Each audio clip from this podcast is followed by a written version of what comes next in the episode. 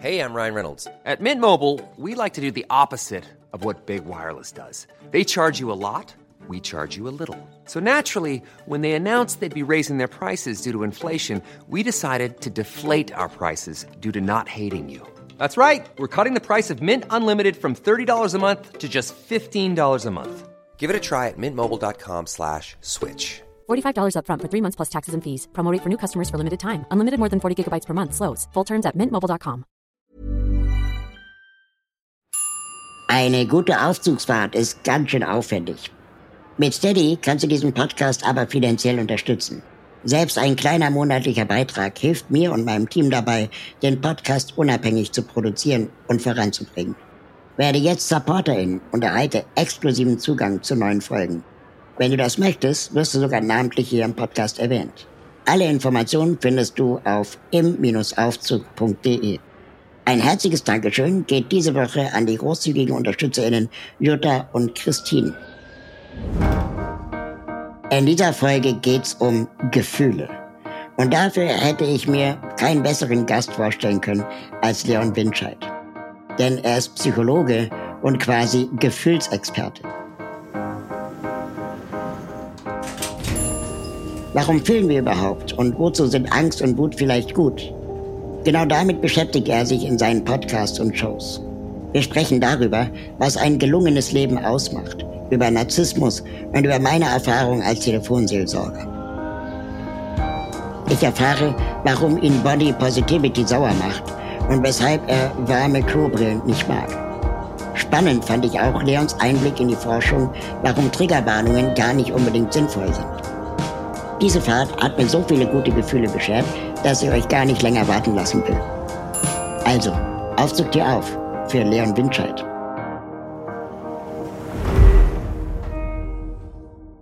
Die Tür geht auf und wer kommt rein? Ich kann es nicht fassen, ich war schon bei ihm und äh, Atze Schröder zu Gast, Leon Winscheid. Hallo, vielen Dank, dass ich hier reinkommen darf. Hi. Schön, schön, dass du da bist. So ein Zufall, dass wir uns hier im Aufzug treffen. Das passiert. Wie geht es dir? Beziehungsweise, ich muss dich fragen, das sorry, muss ich mal vorher fragen, was ist dein Gefühl Ja. heute? Atze und ich fragen uns immer, was unser Gefühl ist, statt wie geht es dir? Weil wie geht es dir ist so wertend direkt. Ah, mein Gefühl ist heute, ich bin aufgeregt, ehrlich gesagt, weil wir, wir beide quatschen. Ich bin immer aufgeregt, wenn er vor einer Aufzeichnung. Und ähm, dann geht es mir gesundheitlich in den letzten Wochen nicht so gut. Äh, und heute ist der erste Tag, wo ich denke, so, okay, jetzt geht aufwärts. Ah, Und das äh, ist immer sehr schön. Das freut mich. Wie geht's dir oder was ist dein Gefühl? Mein Gefühl heute ist, ich gucke auch hier nach Münster raus auf einen sehr düsteren Herbsttag. Ich bin eigentlich gar kein Herbstfan und gestern war es noch so schön mit dem Herbst. Deswegen bin ich heute so ein bisschen, bisschen herbstlich, äh, jetzt hätte ich fast gesagt im Tief, ähm, ja, in so einem Herbstblues. Und ich will direkt dazu sagen, ich bin ja jemand, der sich viel mit Emotionen und Gefühlen beschäftigt als Psychologe, dass das für mich aber gar nicht zwingend was Schlechtes ist. Ne? Also Ja. ich finde so, wenn jetzt die düsterere Jahreszeit kommt und die Nächte werden länger und es fehlt einem so ein bisschen das Sonnenlicht, dass es dann Momente gibt, wo man mal niedergeschlagen ist. Und in meinem Fall bin ich jetzt gar nicht niedergeschlagen, sondern vielleicht man sagt, heute ist mal eher nicht so ein, so ein Tag, wo man jetzt jauchzend irgendwie in die Pfützen springen will und Kastanienmännchen baut. Dann ist das was, wo ich sage, das ist eher natürlich und das würde dann auch mehr so meiner Person entsprechen. Das ist das, was du gute Gefühle nennst, oder? Genau, das ist das, was ich, was ich gute Gefühle nennen würde. Also ich äh, beschäftige mich seit fünf, sechs Jahren damit, mit den größten Forschenden aus der ganzen Welt zum Thema Emotionen zu sprechen. Habe selber ganz viele verschiedene Menschen kennengelernt, dich ja auch bei uns im Podcast, aber auch Leute, die traumatische Erlebnisse gemacht haben als Geisel. Ich habe mit mehreren Menschen gesprochen, die das Konzentrationslager überlebt haben. Ich habe aber auch mit Leuten gesprochen, die so ganz bewegende Geschichten hatten, dass die sagen, nach einem Unfall habe ich mich wieder so krass zurück ins Leben gekämpft. Also es waren sehr, sehr viele verschiedene Menschen und es ging eigentlich ganz oft um Emotionen und den Umgang damit. Und mittlerweile würde ich für mich so klar sagen, dass auch die negativen Gefühle, das, was sich nicht so schön anfühlt, wie vielleicht so ein düsterer Herbsttag, dass das eine Funktion hat und dass das ähm, uns etwas geben kann. Nochmal, es fühlt sich zwar nicht gut an, aber es hat eine Funktion. Und das wären für mich gute Gefühle. Es gibt eine Organisation ähm, in Deutschland, die nennt sich Papilio und die äh, gehen in Kindergärten und Grundschulen und erbringen Kindern bei, Gefühle zu äußern. Ach, geil. Also dann auch mit Metaphern zu arbeiten. Der Drache im Bauch, der, obwohl das Problem gelöst ist, immer noch Feuer speit und ja. so. Ähm, und das fand ich irgendwie ganz schön, dass man Kindern auch dabei hilft, Worte zu finden für die Gefühle, die, die ja so mannigfältig sind. Mannigfaltig, also so zahlreich, dass ähm, man selbst als Erwachsener, ich zumindest, oft große äh, Herausforderungen damit habe, die überhaupt zu beschreiben. Also wie fühle ich mich? Ja, ja, total, total. Und ich glaube auch durch dieses standardmäßige, du kommst irgendwo hin nach dem Urlaub oder nach, nachdem du, weiß ich nicht, den Tag arbeiten warst, wieder ins Büro oder bei deiner Freundin zu Hause rein und dann ist immer so die Frage, wie geht's? Das wird, wir werden überall gefragt, wo wir ankommen, wie geht's? Und wie geht's will eine Wertung, gut oder schlecht? Und es will eine einfache, direkte Überschrift. Dieses Mal innehalten ja. und sich zu fragen, was fühle ich eigentlich wirklich? Und deswegen finde ich diese Frage, auch wenn sie komisch klingt, schöner. Was ist dein Gefühl heute? Die macht mal so eine Tür auf. Und das, was du gerade beschrieben hast mit Papilio, das habe ich mir erst, erstens notiert. Und zweitens muss ich direkt an eine Studie aus den USA denken. Ich bin ja sehr, sehr interessiert an Wissenschaftskommunikation und eben Forschung. Da haben die genau das gemacht, was Papilio scheinbar hier in Deutschland macht. Das wusste ich nicht, dass das hier gibt. Die haben in Schulen ähm, die Kinder aufgeteilt, zufällig in zwei Gruppen. Also es war eine randomisierte Kontrollstudie. Und da haben die der einen Schulklasse über, oder der einen Gruppe Kinder über Wochen hinweg so einen Workshop mit, glaube ich, Gesellschaftsspielen angeboten. Und der anderen Gruppe haben die, es waren sechs Wochen, zehn Minuten pro Woche, also gar nicht viel, neue Gefühlswörter beigebracht.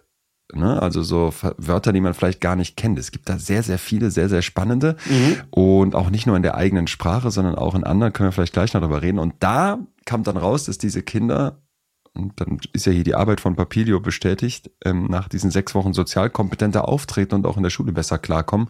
Das fand ich so ganz schön als Bild, was du gerade gesagt hast, dass man so Metaphern wie diesen Drachen, der Feuer speit, mal kennenlernt, um besser einordnen zu können, was fühle ich denn da? Und die Wahrscheinlichkeit, dass ich dann damit besser umgehen kann, die ist dann einfach höher. Genau. Und dass der Drache auch wieder geht oder mal kein Feuer ja. speit, aber ja. noch da ist. Also, ja. dass es ja auch für Abstufungen von, von geben kann. Das fand ich auch sehr interessant. Meine, meine Frau und ich, und wir haben uns angewöhnt, uns regelmäßig, wenn wir von der Arbeit kommen, ähm, nach Hause zu kommen, zu sagen, wie viel Kapazitäten wir noch haben für den jeweils anderen. Ah. Also wie viel Prozent ja. wir sagen, ich habe heute 20 Prozent oder 80. Ähm, einfach damit die andere Person auch weiß, das hat nichts mit, mit dem Gegenüber zu tun, sondern einfach mit dem ganzen anderen Scheiß, der im Alltag passiert äh, und einem manchmal auch Kräfte rauben kann.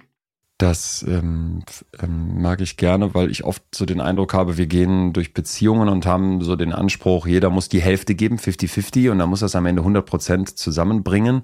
Ja. ja, und das ist ja einfach nicht die Realität. So oft gibt es Momente, wo du merkst, ich kann jetzt nur 20 Prozent gerade geben, weil du hast ja gerade gesagt, du bist jetzt irgendwie vielleicht gerade angeschlagen, krank, es kommt noch irgendwas Berufliches dazu, ich weiß es nicht, vielleicht noch ein bisschen Herbstblues und du merkst, boah, gerade fehlt mir echt die Kraft, noch was für unsere Beziehung zu tun. Genau. Und dann zu fragen, was hat denn der andere?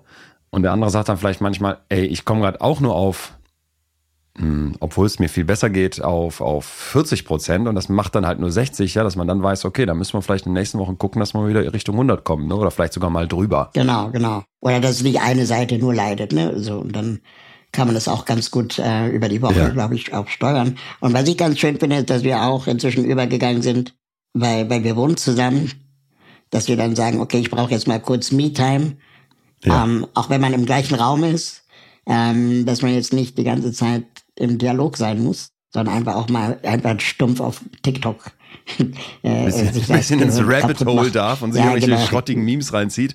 Ja, das, ja, genau. Das beruhigt mich, dass du sowas auch machst. Ich habe immer das Gefühl, wenn, wenn ich dich so höre und auch wenn man dich so von, von als Außenstehender beobachtet, hat man das Gefühl, du bist, du ruhst so völlig, also du strahlst eine Ruhe aus und so eine Gelassenheit. Das beruhigt mich jetzt, dass auch du sagst, mal, mal Me-Time, irgendwelche TikTok.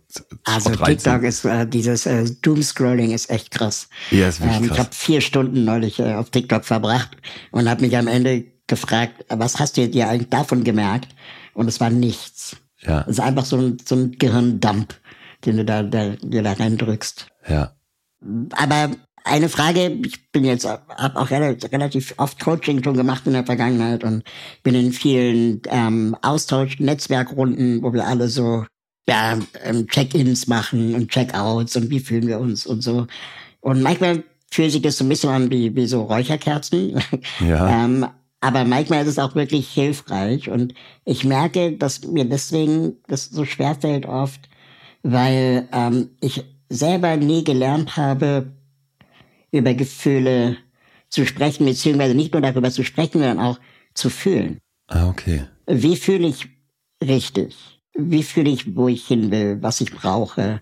Ähm, mhm. Ich habe manchmal das Gefühl, da, da haben wir das auch vielleicht in der Schule gar nicht wirklich gelernt. Wir haben schlechte Laune, können es aber nicht begründen. Mhm.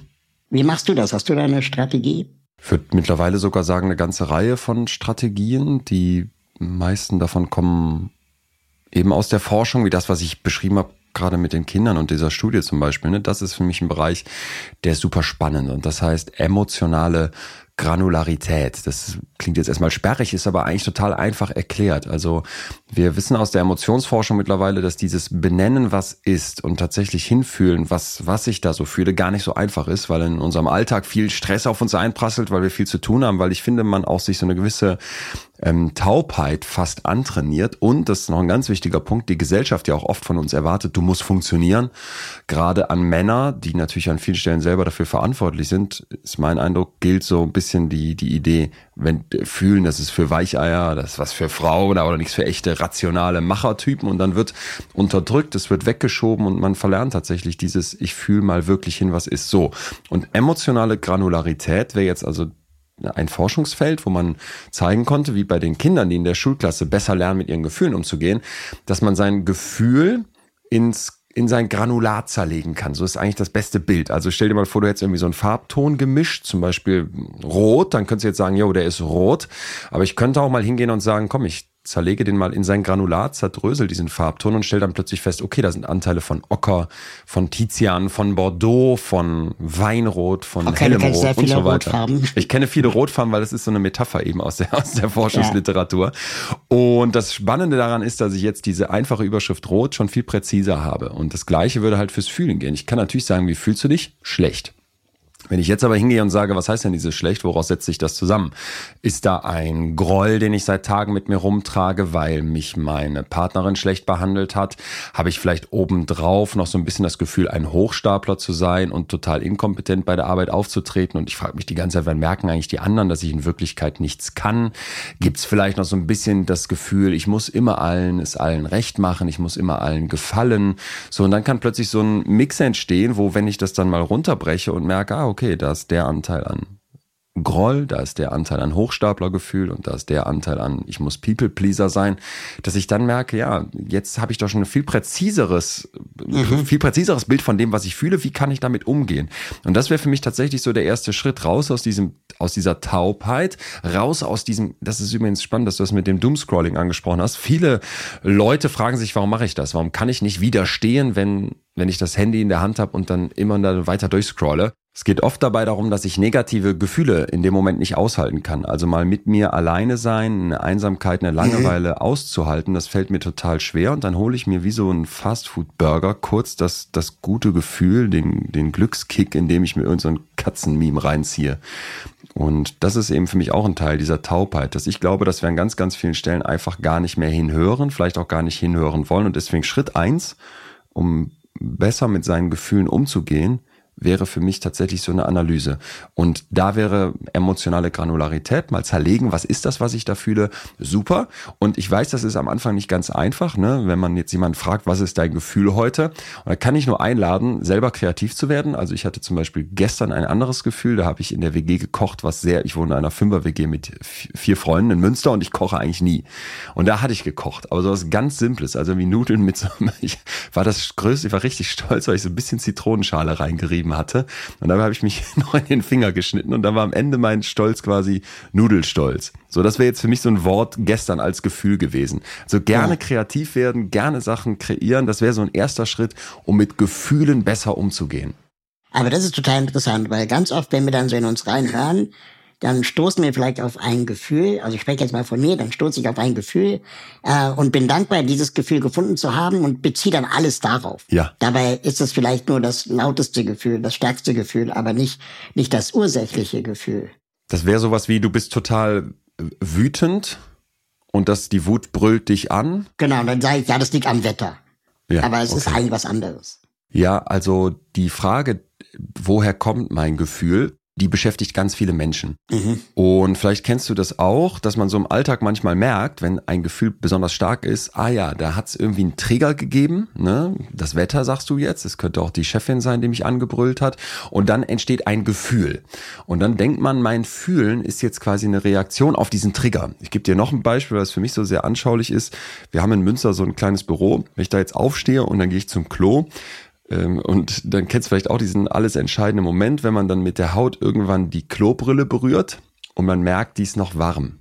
Mhm. Das, das, ist für mich, also zu Hause wird es noch klar gehen, aber im Büro, das ist so ein Moment, da kommt alles hoch, ne? Aller Ekel, alles so. Und das ist ja eigentlich völlig irrational, weil mir ist klar, dass da auch andere auf dieses Klo gehen. Und mir ist auch klar, dass ein bisschen warmes Klo noch eigentlich schöner ist als ein kaltes. Aber in dem Moment, wo du dich dann da hinsetzt und deine Haut die Keramik berührt, da fühlst du den Kollegen. So und so stellen sich ganz viele Menschen fühlen vor. Ein Trigger von außen und dann kommt die Traurigkeit über den düsteren Herbst oder der Ekel, weil ich mir hier vorstelle, hier saß eben jemand anders auf dem Klo oder bei dir die Wut, weil das Wetter schlecht ist. So und der Punkt ist, das stimmt nicht. Das ist sogar ganz fatal falsch, wenn ich denke, dass das so abläuft. Natürlich bestimmt die Umwelt mit, was ich so fühle? Wenn mich jemand total schlecht behandelt, dann ist das erwartbar, dass ich vielleicht eine Wut oder eine Traurigkeit empfinde. Aber das ist nicht einfach von außen in mich reinkommend, sondern man muss es eigentlich ganz andersrum betrachten. Dein Hirn und besser noch dein ganzer Organismus, weil wir fühlen mit unserem gesamten Körper, erschafft dein Fühlen. Du machst die Wut, nicht die Chefin macht dich wütend oder das Wetter macht dich traurig. Du machst die Wut selber, um, und jetzt kommt der Punkt, weshalb mich das warum fühle ich das, gar nicht so sehr interessiert. Mich interessiert vielmehr das, wozu fühle ich das, mhm. um jetzt mit dieser Situation zurechtzukommen. Also auch so ein unglaublich unangenehmes Gefühl wie eine starke Wut, wo ich total nachvollziehen kann, was du beschreibst, dass man sich manchmal fragt, boah, jetzt ist alles so auf die Wut fokussiert und ich bin nur damit beschäftigt, wo kommt die eigentlich her? Viel, viel spannender als nur zu fragen, wo kommt die her, ist dann sich sehr schnell, das wäre für mich übrigens auch der zweite Schritt, wie geht das mit dem guten Fühlen, zu fragen, was will die von mir? Und wofür ist die da? Und viele Menschen denken dann, die negativen Gefühle, die nerven, die wollen wir nicht, die stören. Ich weiß nicht, wie es dir geht, aber ich habe manchmal sogar das Gefühl, dass wir in so einer in so einer toxisch positiven Welt leben. Ne? Das Glas muss immer halb voll sein, be happy, sei gut drauf, mhm. sei glücklich. Und dann denke ich mir jedes Mal, das ist so, weißt du, von, von Glückscoach über Instagram-Feed, über Wandtattoo, alle brüllen dich an, sei glücklich. Ich bringe nämlich auch mal ein Wandtattoo raus, da steht dann die Wahrheit drauf. Glück ist wie Furzen. Wenn du zu viel Druck machst, wird's kacke. Und das muss man eigentlich mal klar haben. Ne? Wir haben einen unglaublichen Anspruch, uns immer und immer gut zu fühlen und verkennen dabei, dass sowas wie eine Wut auf eine Chefin von meinem Kopf gemacht wird um mich gegen diese Ungerechtigkeit zu wehren, damit ich das merke, dass ich hier schlecht behandelt wurde, damit mein Fokus sich scharf stellt auf das Problem und plötzlich hat dieses total negative Gefühl eine Funktion, einen Sinn, einen Zweck. Und da würde ich dich dann ähm, fragen, wenn du jetzt so merkst, da ist eine starke Wut bei dir an so einem Tag, hast du dich das schon mal gefragt, wofür ist die da? Oder bleibst du bei der Frage, wo kommt die her? Ja, ich glaube, das ähm, muss ich viel mehr machen. Ähm, wofür ist sie da? Ich bin inzwischen an dem Punkt, wenn ich zum Beispiel Wut fühle, dass ich dann auf jeden Fall 24 Stunden drüber schlafe oder eine, also eine Nacht über schlafe, ja. ähm, um nicht sofort eine Gegenreaktion, weil die ist immer toxisch äh, ähm, zu haben. Sondern das dann zu versuchen zu rationalisieren und dann inzwischen ja. den Satz gelernt habe, ähm, ich habe gehört, was du sagst, es verletzt mich, ich muss darüber nachdenken, ich melde mich dazu später. Ja, bin ich totaler Freund von. Das würde man Self-Distancing nennen, dass man versucht, so ein bisschen, das Bild finde ich eigentlich immer ganz schön, wie so eine Fliege, die an der Decke sitzt, mal von oben auf sich runter zu gucken. Ja. Viele Leute denken dann irgendwie, wie soll ich so eine Fliege an der Decke sein? Aber die Idee ist tatsächlich, und es hat mir wirklich schon öfter geholfen, dass dass man mal aus dem eigenen Kopf, wo einem immer alles klar vorkommt und wo man merkt, boah, da ist jetzt so ein starkes Gefühl und damit das will jetzt alles von mir. Dass man sagt, nimm mal so ein paar Meter Abstand, je nachdem wie hoch deine Decke so ist und dann guckst du von oben auf dich runter und dieses von sich selbst Abstand nehmen, eine Distanz zu sich aufbauen. Das hilft mir total. Und ich finde, da gibt es jetzt unterschiedliche Ansätze. Du sagst, du schläfst eine Nacht drüber. Ich würde für mich oft auch versuchen, trotzdem in dem Moment zu bleiben, weil ich auch, auch gelernt habe, Wut ist viel Information in kurzer Zeit. Also mhm. für mich ist auch ganz wichtig, dass wir natürlich nicht die Wut in Aggression überschlagen lassen. Das sind übrigens tatsächlich zwei Paar Schuhe. Also viele denken, das wäre eins, aber es stimmt nicht. Und gleichzeitig aber auch sagen, ich schluck die Wut jetzt nicht runter und lass sie komplett verpuffen, sondern eigentlich nochmal viel Info in kurzer Zeit wäre Wut auch etwas total Wertvolles so an, hey, du hast mich gerade schlecht behandelt, falsch behandelt und jetzt brauche ich die Wut, damit du das merkst und ich mich vielleicht auch wehren kann. Und dann muss ich ja noch lange nicht meinem Chef mit der Faust ins Gesicht hauen. Es wird ja erstmal reichen, wenn ich mit der Faust, sollte dabei bleiben, dass ich mit der Faust auf den Tisch haue und sage, was ist. Und das ist für mich auch so ein Punkt bei Wut, ne? dass ich halt, ja, ich kann da eine Nacht drüber schlafen, total, hat mir auch schon oft genug geholfen, aber manchmal gibt es für mich auch Momente, wo ich sage, nee, jetzt nutze ich die Wut als unangenehmes Gefühl, um mich dem Konflikt auch unmittelbar und vielleicht auch in, in aller Klarheit zu stellen.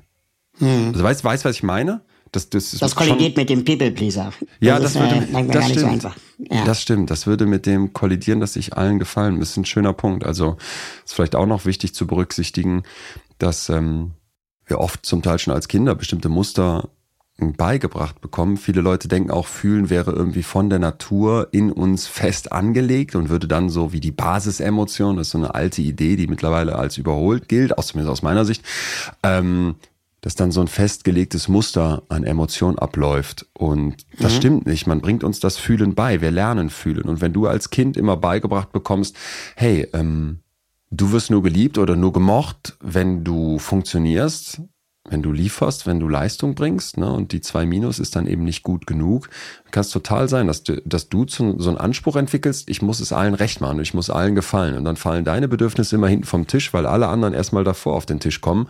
Und dann wärst du vielleicht jemand, der sagt, boah, ich tue mich total schwer damit, jetzt mal Kante zu zeigen und jemand anderem auch mal meine Wut zu offenbaren. Mhm. Ich habe letztes Jahr fürs ZDF meine alte, also meine damalige Show aufgezeichnet. Ich bin ja viel, viel ähm, auch live auf Bühnen unterwegs und das war dann so das große Finale. Ich war total voller Vorfreude. Ich kam dann in dieses Studio in Mainz, in diesem Zelt, was sie manchmal aufbauen und dann gab es nachmittags eine Probe und der große Stolz von, vom ganzen Team war, dass es so einen Kamerakran gab, der so ein Ultra HD 360 Grad um mich rumfahren sollte. So, das musst du dir vorstellen, Raul, ich mache da diese Textprobe und dieser Kran fährt irgendwann los und ich rede und rede und irgendwie brüllt plötzlich einer aus der Regie, Cut, Maske. Und ich denk, was ist jetzt los? Und der Kran war gerade genau hinter mir. Und dann kommt die Dame von der Maske angelaufen, die war deutlich kleiner als ich. Und dann sagt die Leon, du bist so groß, geh mal bitte in die Knie. Und dann sollte ich mich so vorbeugen mit meinem Kopf. Und dann zückt die von ihrem Gürtel so ein so eine Spraydose und sprüht mir so hinten am Kopf alles voll und als nächstes zückt die so einen Parmesanstreuer mit so großen Löchern und kippt mir den kompletten Hinterkopf voll mit Schütthaar. So, ne? Und das war so demütigend, wo ich so gemerkt habe, ey, diese Schönheitsideale in unserer Gesellschaft. Ich habe die ganze weitere Aufzeichnung darüber nachgedacht, wie viel Druck macht uns zum Beispiel Gesellschaft bei diesem, wann darfst du dich in, in deinem Körper mit deinem Aussehen wohlfühlen? Und ich dachte so, stell dir mal vor, es gäbe, ein, es gäbe nur einen Mann auf der ganzen Welt, so ein einsamer Mann. Wird der morgens auf so einer Insel irgendwie wach, isst seine zwei Kokosnüsse, geht eine Runde schwimmen, sitzt dann unter der Palme und denkt, ich muss nach Istanbul. Haare machen lassen. Das glaube ich nicht. Oder eine Frau. Eine Frau wird die eine einzige Frau auf dieser ganzen Welt wird die morgens irgendwie wach auf der einsamen Insel und sagt, schneid mir meine beiden gesunden Brüste auf und pumpt mir Silikon rein. Ich fühle mich nicht wohl in meinem Körper. Und der Punkt ist jetzt, das ist mir ganz, ganz wichtig, da mache ich mich nicht nur nicht drüber lustig, ich fühle den Druck ja selber. Ich fühle diesen massiven Druck durch die Gesellschaft, wenn es um unser Fühlen geht, ja selber an so vielen Stellen. Ich habe es eben schon gesagt, toxisch positiv. Du musst gut drauf sein. Du musst aber auch als Mutter performen. Du musst mhm. im Bett super sein. Das ist so viel Druck Druck und dann noch auf dieses Aussehen. Ja, so und so hast du auszusehen. Und wenn du davon abweichst, ja, dann fühlst du dich unwohl in deinem Körper. Es gibt Menschen, die sich 2023 und nicht wenige in Deutschland für ihren Körper oder ihre Sexualität schämen. Ja, tun die das aus sich heraus? Nein, weil die Gesellschaft mitbestimmt, wie wir fühlen. Oh, du hast gerade so viele Anlässe geschaffen in meinem Kopf, um jetzt an irgendeinem dieser zahlreichen Gedanken anzuknüpfen. Also der Gedanke mit diesem Schönheitsidealen, das betrifft mich als offensichtlich behinderten Menschen ja auch ja. irgendwie äh, schon seit Kind des Beinen an.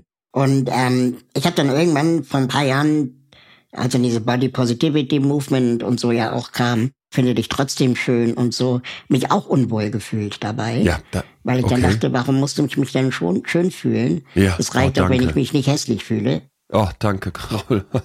danke, dass das mal jemand sagt. Ey, da bin ich sehr, sehr früh, ich gleich auch noch was zu sagen. Und dann gibt es irgendwie diesen Begriff der Body Neutrality. Also ja. ich bin ja schon froh, dass ich einen Körper habe, der mich am Leben hält. Ja. Mit all seinen äh, äh, Problemchen, die jeder von uns trägt. Vielleicht habe ich ein paar Probleme mehr oder andere. Aber ähm, ich muss ihn deswegen weder lieben noch hassen. Dann habe ich irgendwann für mich verstanden, über diese ganze Schönheitsideale hinaus, und das ist das, was du ja auch sagst, ähm, grübeln komme ich, grübeln komme ich hier nicht weiter, ja. sondern eben durch das Machen. Und eines dieses Machens ist für mich irgendwie das zu akzeptieren. Ähm, und zwar erstmal neutral, zu sagen, ist halt so. Ich ja. kenn's nicht anders und deswegen muss ich damit jetzt irgendwie umgehen. Alternative ist, ich bleib zu Hause. Aber zu Hause ist langweilig, deswegen gehe ich raus. Und das setzt aber voraus, dass ich das irgendwie akzeptiere. Und da gibt's ganz viele Mikrogefühle dazwischen natürlich auch und auf dem Weg dahin, dass man sich trotzdem schämt. Aber es hat mir auf jeden Fall sehr geholfen, nicht mehr diese Grundfrage zu stellen, möchte ich so aussehen wie Leon Windscheid, ja, sondern erstmal zu sagen, also das sollte Kompliment sein nach dem Motto. Ja, ja, ich würde sagen, hast das, du hast du bist, das mit dem Schütter aber gerade mitbekommen, ne? du bist äh, äh, als Norm schön gelesen, würde ich sagen, ähm, vielleicht sogar darüber hinaus Norm. Ähm, besonders attraktiver Mann und das würde man, keine Ahnung, einem pubertierenden 16-Jährigen äh, ja. wenn der auf einer Kuschelparty ist, bin ich halt immer der ja. auf der Ersatzbank gewesen. Ja, also ja. ich war nie das Beuteschema. War vielleicht bei dir anders. Also ich habe mich lange sehr, sehr, sehr, sehr, sehr schwer getan mit dem Thema irgendwie äh, auf Partys oder sonst wie Leute. Ich hatte ganz, ganz lange keine Freundin. Ich war ein absoluter ja. Spätzünder. Aber du verstehst, was ich meinte, ne? Oder? Ja, ey, total. Ich habe mir das auch gerade aufgeschrieben, weil ich das sehr schön fand, was du gesagt hast mit dem, ich bin ja froh, dass ich einen Körper habe, der mich am Leben hält. Ich, ich, ähm, ich verstehe das, also genau. ich verstehe das ähm, aus meiner Perspektive auf die Welt, ne? Insofern das dann, natürlich haben wir natürlich unterschiedliche Realitäten an der Stelle, aber ich kann, finde das sehr, sehr gut, was du sagst und ähm, bin auch sehr dankbar, dass du das sagst, weil mich hat die Body Positivity Bewegung nahezu sauer gemacht denn es ist so diese Message gewesen, wir sind alle schön, das hast du ja gerade schon gesagt, und das finde ich ähnlich dumm wie die Message, wir sind alle reich. Ähm, das funktioniert nicht. Der Mensch ist ein, ein Tier, das differenziert, das auf Äußerlichkeiten achtet, das an vielen Stellen oberflächlich bewertet. Da kannst du jetzt sagen, das finde ich aber doof, es ist aber so. Und dann kannst du viel besser als zu sagen, wir sind jetzt alle schön, solche Punkte aufmachen wie, Moment mal, wenn ich mit meinem Körper keine Feindschaft habe, wenn ich einfach sage, jo, danke, dass du da, in meinem Fall zum Beispiel, ich ein Herz hab, was seit Tag eins schlägt. Du sagst jetzt, dass du einen Körper hast, der dich am Leben hält. Vielleicht sagt irgendwer, dass ich, wenn gar nichts mehr geht, einen Verdauungstrakt habe, ne? So, also, dass du, dass du wirklich sagst, Moment mal, dieser mein Körper, der muss nicht, der muss gar nicht schön sein. Also dieses von von außen drauf geguckte und dann so zu tun, als wäre jetzt, hey, guck mal hier, ich halte hier meine Dellen bei Instagram in die Kamera oder mein ausgefallenes Haupthaar oder zeig meine Rückenhaare als ist doch auch schön. Es hat mich so genervt, weil ich dachte, ey, geht doch mal weg von diesen Oberflächlichkeiten. Also dein Organismus ja. immer so von außen zu bewerten wie so ein Gebrauchtwagen und dann irgendwie die Lackschäden da zu zeigen und zu sagen, ist doch auch schön, ist doch retro. Ey, nerv mich nicht. Du musst anerkennen, dieser dein Organismus, das bist du. Aber auf der anderen Seite also mich stört dieses trotzdem in diesem Body Positivity Ding, ne?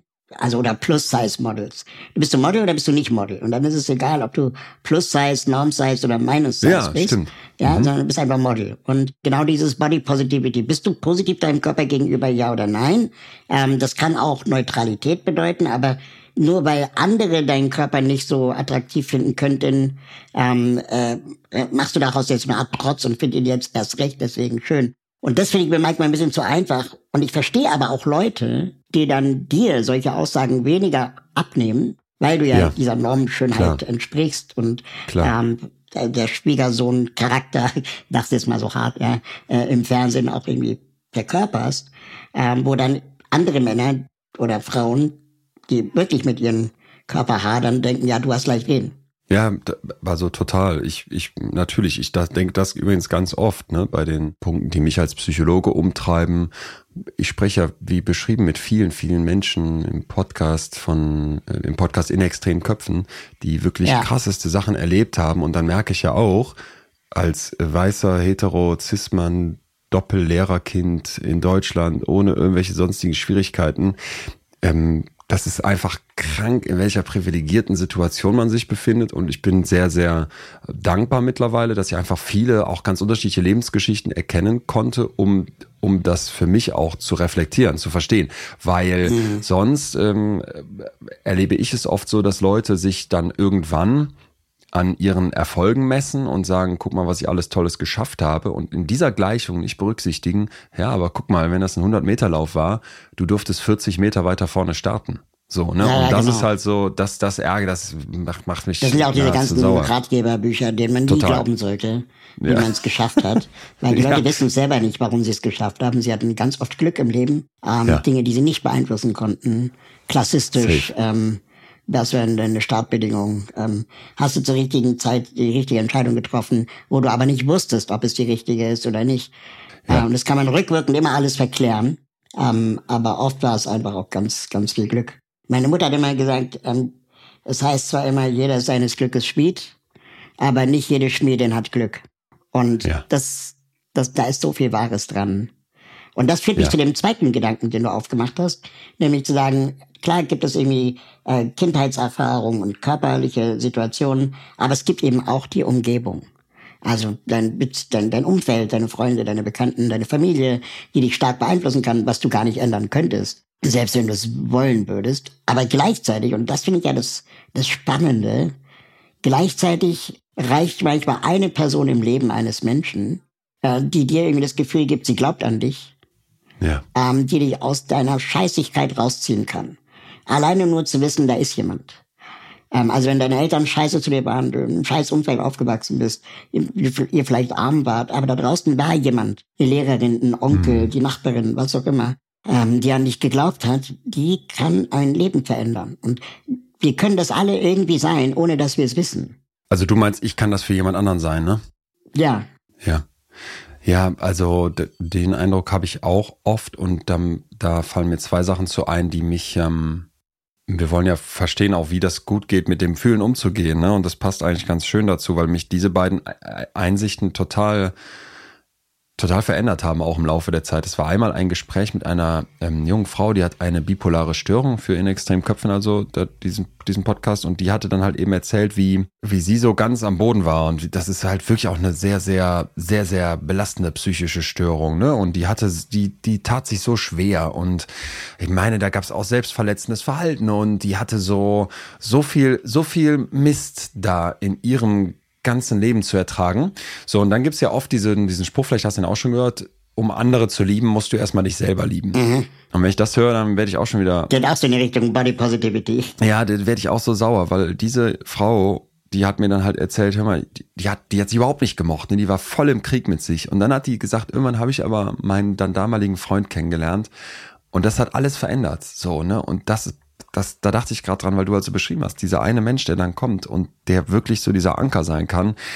Was wäre das für ein Anspruch, sich selber lieben zu müssen, damit man dafür empfänglich ist? Völliger Bullshit, ne? Ich Ja. würde viel lieber sagen, das passt auch wieder zu dem Körper, Selbstakzeptanz. Also sich selber mal nicht schon mal nicht schlecht zu finden, vielleicht zu mögen, aber sich selber lieben, was soll das denn? Willst du dann mit dir selber da äh, vor den Traualtar treten und, und irgendwie dann, dann Bilder von dir in, in A3 über dein Bett aufhängen? So, ähm, und der zweite Punkt, neben dieser Frau, die mir das halt so klar gezeigt hatte, das war mh, eine, eine, ein Gespräch mit einem Harvard-Professor, der betreut die längste laufende Langzeitstudie, die es auf dieser Welt gibt. Da haben die vor Jahrzehnten an der Uni, da gab es dann, dann nur Männer, deswegen sage ich jetzt mal Studenten, befragt, wie geht's euch so psychisch, physisch, körperlich, wie geht's euch im Job, wie geht's euch in euren Beziehungen? Und die haben diese Studis dann jahrzehntelang begleitet, bis heute, wo manche dieser Männer 80, 90 Jahre alt sind. Und das waren jetzt nur Männer, aber ich glaube, dass sich das verallgemeinern lässt, weil dieser Professor sagte, wenn er, als wir gesprochen haben, Leon, wir finden eine Sache immer wieder. Eine Sache, die ein gelungenes Leben ausmacht. Und ich war dann sehr, sehr, sehr gespannt und sagte, ja, was, ist das denn? Und dann genoss der schon so die Spannung, weil ich glaube, Professoren, die viel forschen, die freuen sich auch, wenn mal, wenn mal ihre Das sind wahre Storyteller. ja, genau, wenn mal eine geile Storytelling entsteht und so ein Cliffhanger da ist und er wusste das schon, dass das jetzt passiert und dann guckt er mich an und sagt, du brauchst einen Menschen, den du nachts um drei Uhr anrufen kannst und der dann kommt. So. Mhm. Jetzt weiß ich nicht, wie es dir geht. In meinem Kopf, ich saß dann da und dachte, ein Mensch, okay, also eure Daten zeigen so ein ganz zentraler Punkt, damit ein Leben gut läuft. Das ist jetzt nicht eine Kausalität, aber erstmal ein Zusammenhang. Das ist ja spannend. Ein Mensch, der ohne Wenn und Aber da ist. Und ich hatte das noch gar nicht ausgesprochen, Aber als hätte der das irgendwie gewittert, sagt er schon direkt, ja Leon, ich weiß, was du jetzt denkst. Und ich so, ja, dann sag mal. Und dann meinte der, ja, du denkst jetzt vielleicht, ja, ich will aber doch nicht nur einen Freund, sondern ich will doch, wenn dann mehrere. Und ich will vielleicht auch noch eine tolle Liebesbeziehung. Das war genau das, was so in meinem Kopf ansprang. Ne? Ich so dachte, aber einer, ja, das wäre ja schön und ich weiß, einer ist Gold wert, aber ich hätte natürlich gerne mehr. Und dann sagte der, und das ist eben der Punkt. Unsere Forschung zeigt, das braucht es nicht. So, und das fand genau. ich war so eine Message, die total Druck nehmen kann, weil wie oft gehen wir durchs Leben und gucken so aufs Defizit? Was fehlt mir noch, wenn ich auf meiner Glücksskala gucke, um auf 10 von 10 zu stehen? Mhm. Warum bin ich nur bei der 7? Wieso habe ich nicht die tollste Liebesbeziehung, sondern irgendwie nur eine normale Liebesbeziehung? Wieso habe ich nicht 100 geile Freunde mit 20.000 Instagram-Followern, die mich alle jeden Tag featuren? Wieso habe ich diese zwei Freunde? So, und dann zu wissen, ey, einer, einer würde reichen. Ja, voll. das finde ich passt so schön zu dem, was du gerade gesagt hast, weil ich glaube auch, meine Mutter war lange, lange Hauptschullehrerin. So eine Lehrerin, und meine Mutter garantiert eine ganz tolle Lehrerin, ähm, die da ist, ein Freund, den du, der, der sich um dich kümmert, irgendwie ein, ein Sporttrainer, der sagt, ey, da komm, da, ich hol dich da raus oder vielleicht noch nicht mal das, sondern ich bin einfach für dich da. Das finde ich sind, das zeigt auch, was Menschsein ist, ne? Total. Nämlich dieses hypersoziale Wesen, das wir sind. Delfine sind auch sozial, wenn die da irgendwie als Gruppe schwimmen oder ein Wolfsrudel, aber der Mensch ist hypersozial. Wir gehen ein, wenn wir keine anderen haben. Wir, wir versterben buchstäblich. Und das wiederum lässt mich andocken an meine eigene Erfahrung. Ich habe ähm, vor vielen, vielen Jahren eine Ausbildung zum Telefonseelsorger gemacht. Ah, geil. Und die Ausbildung geht ein Jahr und ähm, schon auch sehr intensiv. Und als Teil der Ausbildung gehört auch, dass man selber mal bei der Seelsorge anrufen muss und über ein reales Problem reden soll. Und also schon auch richtig hart, ne? Und du, und du hörst dann zu, was deine Mitlernenden oder Mitauszubildenden ähm, äh, für Probleme haben. Du sitzt dann im, im Callcenter so, quasi und oh hörst dann. Also das ist eine Gruppe, also man macht es in einer Gruppensituation. Richtig intens, ja. Und, Boah, ähm, äh, würdest du sagen, was du da genannt hast oder lieber nicht? Und das Thema war Einsamkeit bei mir. Ja. Ich habe über Einsamkeit gesprochen, dass ich als Jugendlicher da oft Probleme mit hatte, obwohl ich rational wahrscheinlich Freunde hatte. Mhm. Ich das auch spiegeln konnte. Ich habe ja Freunde, aber ich habe mich trotzdem einsam gefühlt irgendwie. Und darüber habe ich dann äh, äh, telefoniert. Und äh, dann haben wir danach in der großen Runde darüber gesprochen und über diese Erfahrung, wie war das bei der Seelsorge anzurufen. Und dann sagte der Ausbilder, und das werde ich nie vergessen, überlegt mal in eurem Leben, wann würdet ihr bei der Seelsorge anrufen und wen hättet ihr vorher alles angerufen. Bevor ihr zu der Erkenntnis kommt, ihr ruft jetzt bei der Telefonseelsorge an. Und wie viele Schritte müsst ihr gegangen sein? Und dann sollte man es aufschreiben. Und dann haben wir, Leute haben gesagt, ja, ich hätte erst meine Eltern angerufen, meine Freunde, ähm, das ist relativ offensichtlich, dann vielleicht beim Nachbarn geklingelt, dann hatte ich einen Notarzt gerufen, vielleicht die Polizei. Ja. So, und, und irgendwann hätte ich vor lauter Verzweiflung im Videotext nach der Telefonnummer für äh, die Telefonseelsorge gesucht. Und das ist der allerletzte Strohhalm, der, der einem überhaupt noch einfällt. Und wenn du jetzt aber mit dem Anspruch in der Telefonseelsorge als, als äh, Zuhörender reingehst, zu sagen, du musst jemanden retten oder einen Ratschlag geben, dann ist das grundfalsch. Weil die Person, die anruft, hat schon alles durch. Sie hat schon jeden Gedanken gedacht, den man denken kann, bevor sie bei der Seelsorge anruft. Und wer bist du als Telefonseelsorgerin, dass du der Person jetzt ohne Vorwissen einen Ratschlag geben kannst? Das heißt, ja Du musst zuhören. Und das ist das Einzige, was du machen kannst, ist zuhören. Alles annehmen, alles bestätigen im Sinne von, mm, ja, ich verstehe sie oder ich höre ihnen zu. Und dann irgendwann diese Stille auch auszuhalten, die entsteht. Und irgendwann wird es der anderen Person aber so unwohl, dass sie irgendwann redet. Ja. Und dann zu fragen, aber warum rufst du an?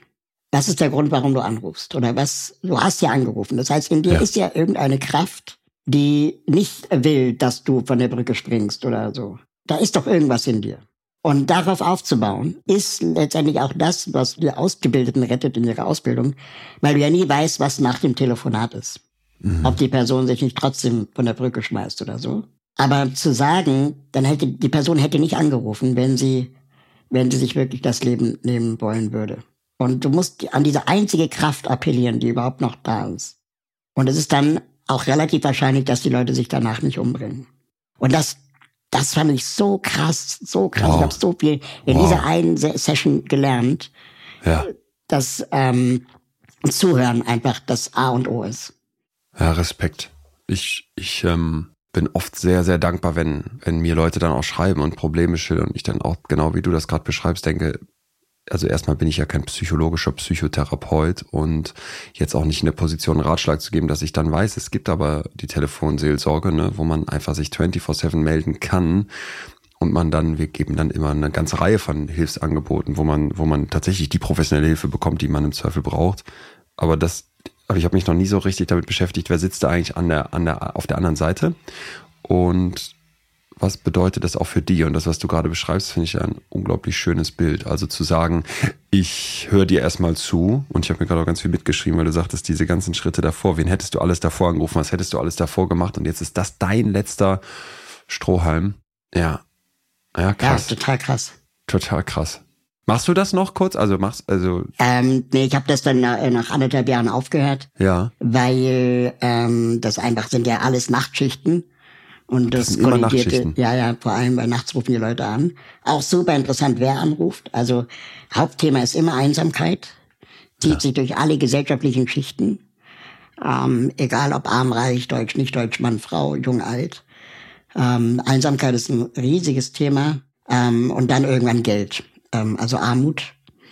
Ähm, wenn Eltern anrufen und sagen, dass sie nicht wissen, ob sie ihrem Kind das Schülerticket kaufen sollen oder ähm, Ja, Essen für krass. die Brotbox.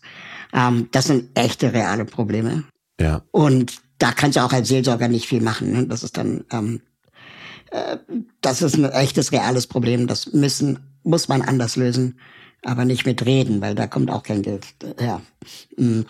Aber es zeigt ja, wie, wie verzweifelt äh, ähm, die Leute dann eben sind Ja. und immerhin mit jemandem reden und nicht das in sich reinfressen oder die Verantwortung dem Kind geben oder oder so. Das kann man dann auch erzählen als Ressource zu sagen, lieber reden als das Kind verantwortlich machen. Was ich aber für mich da total mitgenommen habe, ist, dass wir alle Probleme haben. Und das ist wirklich egal, ob du in einem Schloss wohnst, du kannst totunglücklich und einsam sein, oder ob du in einem Zelt wohnst ähm, und glücklich bist, weil du Freiheit genießt oder was auch immer. Also es ist sehr subjektiv. Und ich habe dann selber auch Therapie wahrgenommen, als ich mal eine schwierige Phase in meinem Leben hatte. Und stelle mir seitdem die Frage, muss man sich eigentlich alles angucken, was, was man fühlt? Man kann sich Ja. auch so überanalysieren. Und am schlimmsten finde ich es, wenn andere glauben, da müsstest du mal zur Therapie. Ja. Ähm, obwohl das vielleicht gar nicht der Fall ist. Also meine Eltern zum Beispiel wollten mich immer zum Psychologen schicken, weil ich behindert bin.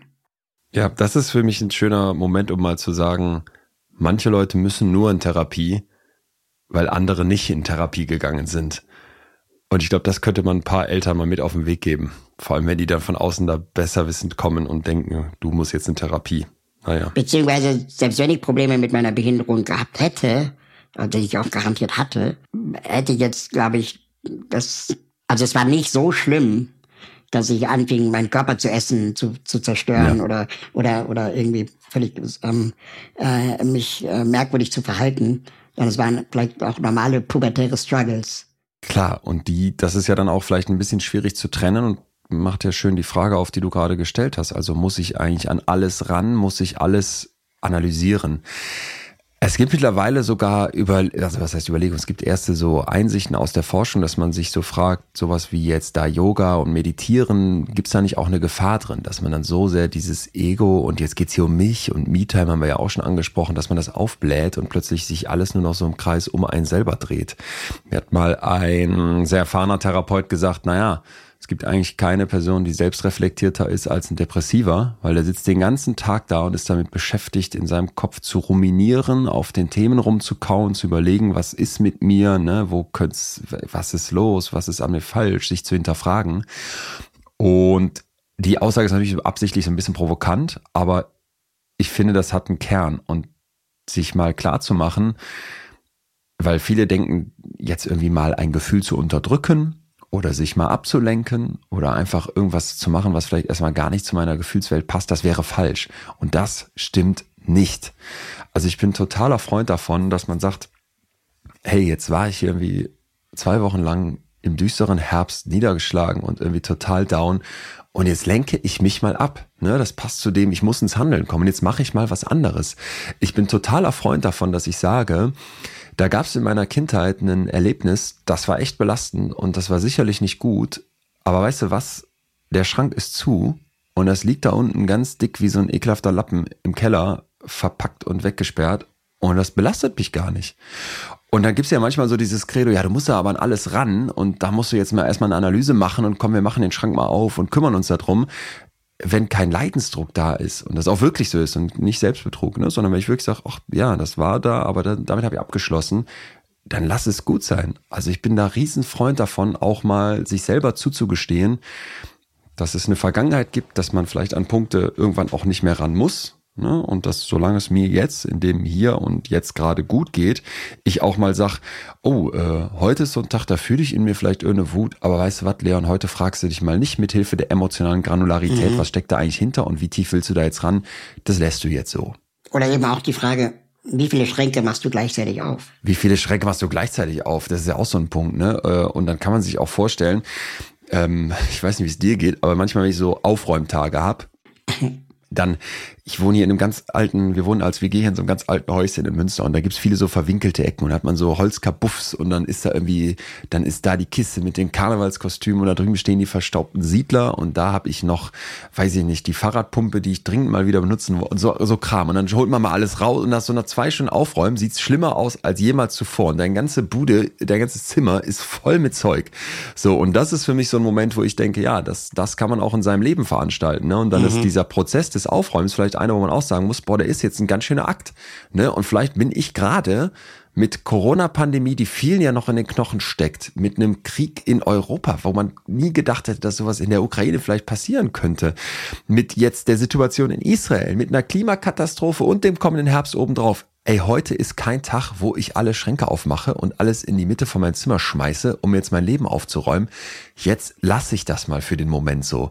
Das will ich uns unbedingt zugestehen. Ne? Auch so dieses,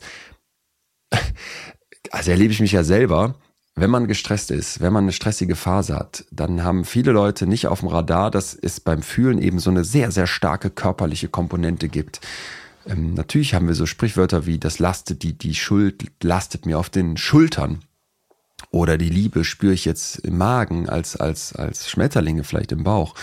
Sowas kennen wir alles, aber Flugzeuge. Flugzeuge im Bauch, ne? Aber wir kennen alle nicht oder wir, wir unterschätzen total auf die körperliche Komponente. Und wenn ich jetzt mega gestresst bin, dann ist oft so für mich wichtig, dass die Leute wissen, abends dann auf die Couch zu fallen und zu sagen, jetzt Ben Jerry's raus, Netflix and Chill und noch schnell so eine Fertigpizza reinschieben.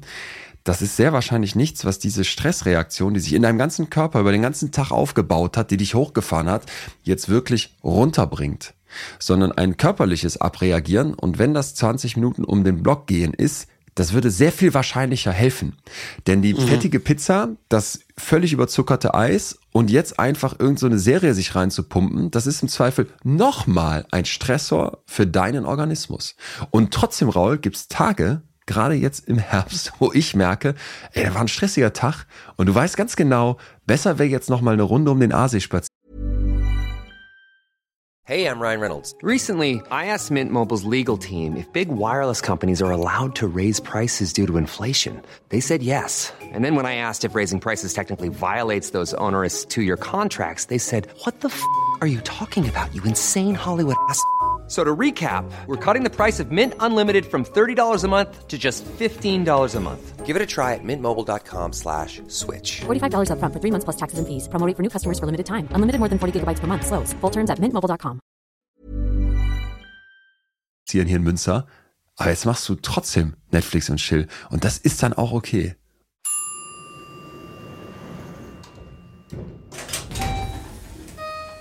Gleich geht's weiter.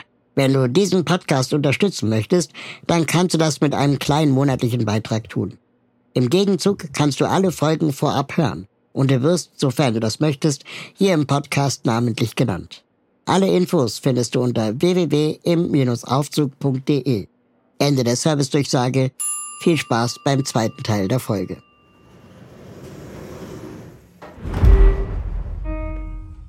Und dieses Aushalten, dass man selber nie perfekt sein wird und auch nicht sein muss, und auch in den, mit den eigenen Widersprüchen zu leben, ist vielleicht dann die wahre Kunst, oder? Also, dass man nicht immer eindeutig ist. Würde ich fast lieber dich fragen, weil, also wie gesagt, ich habe mir selber schon so viel mitgeschrieben von dem, was du erzählt hast. Wie ist es denn, wie ist es denn für dich, dass du, so du hast ja eben schon gesagt, okay, irgendwie Norm schön gelesen wärst du nicht und du wärst irgendwie auch als Jugendlicher auf der Ersatzbank da immer gewesen. Wie gehst du mit all diesem Erwartungsdruck, mit all diesem Perfektionismus, mit all diesem Leistung liefern müssen unserer Gesellschaft um? Ja, ich glaube, das ist ein permanenter Kampf, aber ich sehe auch Fortschritte. Äh, in mir zumindest. Also eine Geschichte, die ich immer gerne erzähle, weil sie wirklich auch wahr ist. Ähm, meine erste Freundin, die ich hatte, das war, da war ich Ende 20, die ähm, hat irgendwann gesagt, Raul, in deiner Wohnung hängt kein Spiegel. Ja, und es war mir nie klar. Gar keiner. Gar nicht keiner. mal im Bad oder so. Nee, nicht mal im Bad.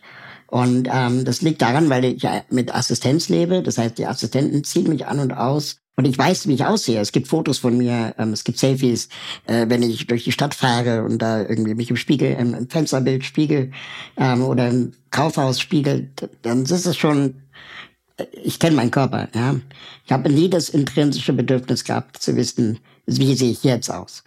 Ähm, und dann hat die einfach in meiner Wohnung einen Spiegel aufgehangen Ja. ähm, weil sie einen brauchte. So. Und er hat sie den halt so gemacht, dass ich auch als kleiner Mensch den benutzen kann. Und ähm, plötzlich sah ich mich jeden Morgen im Spiegel im Bad. Und das hat mich schon, das fand ich schon unangenehm.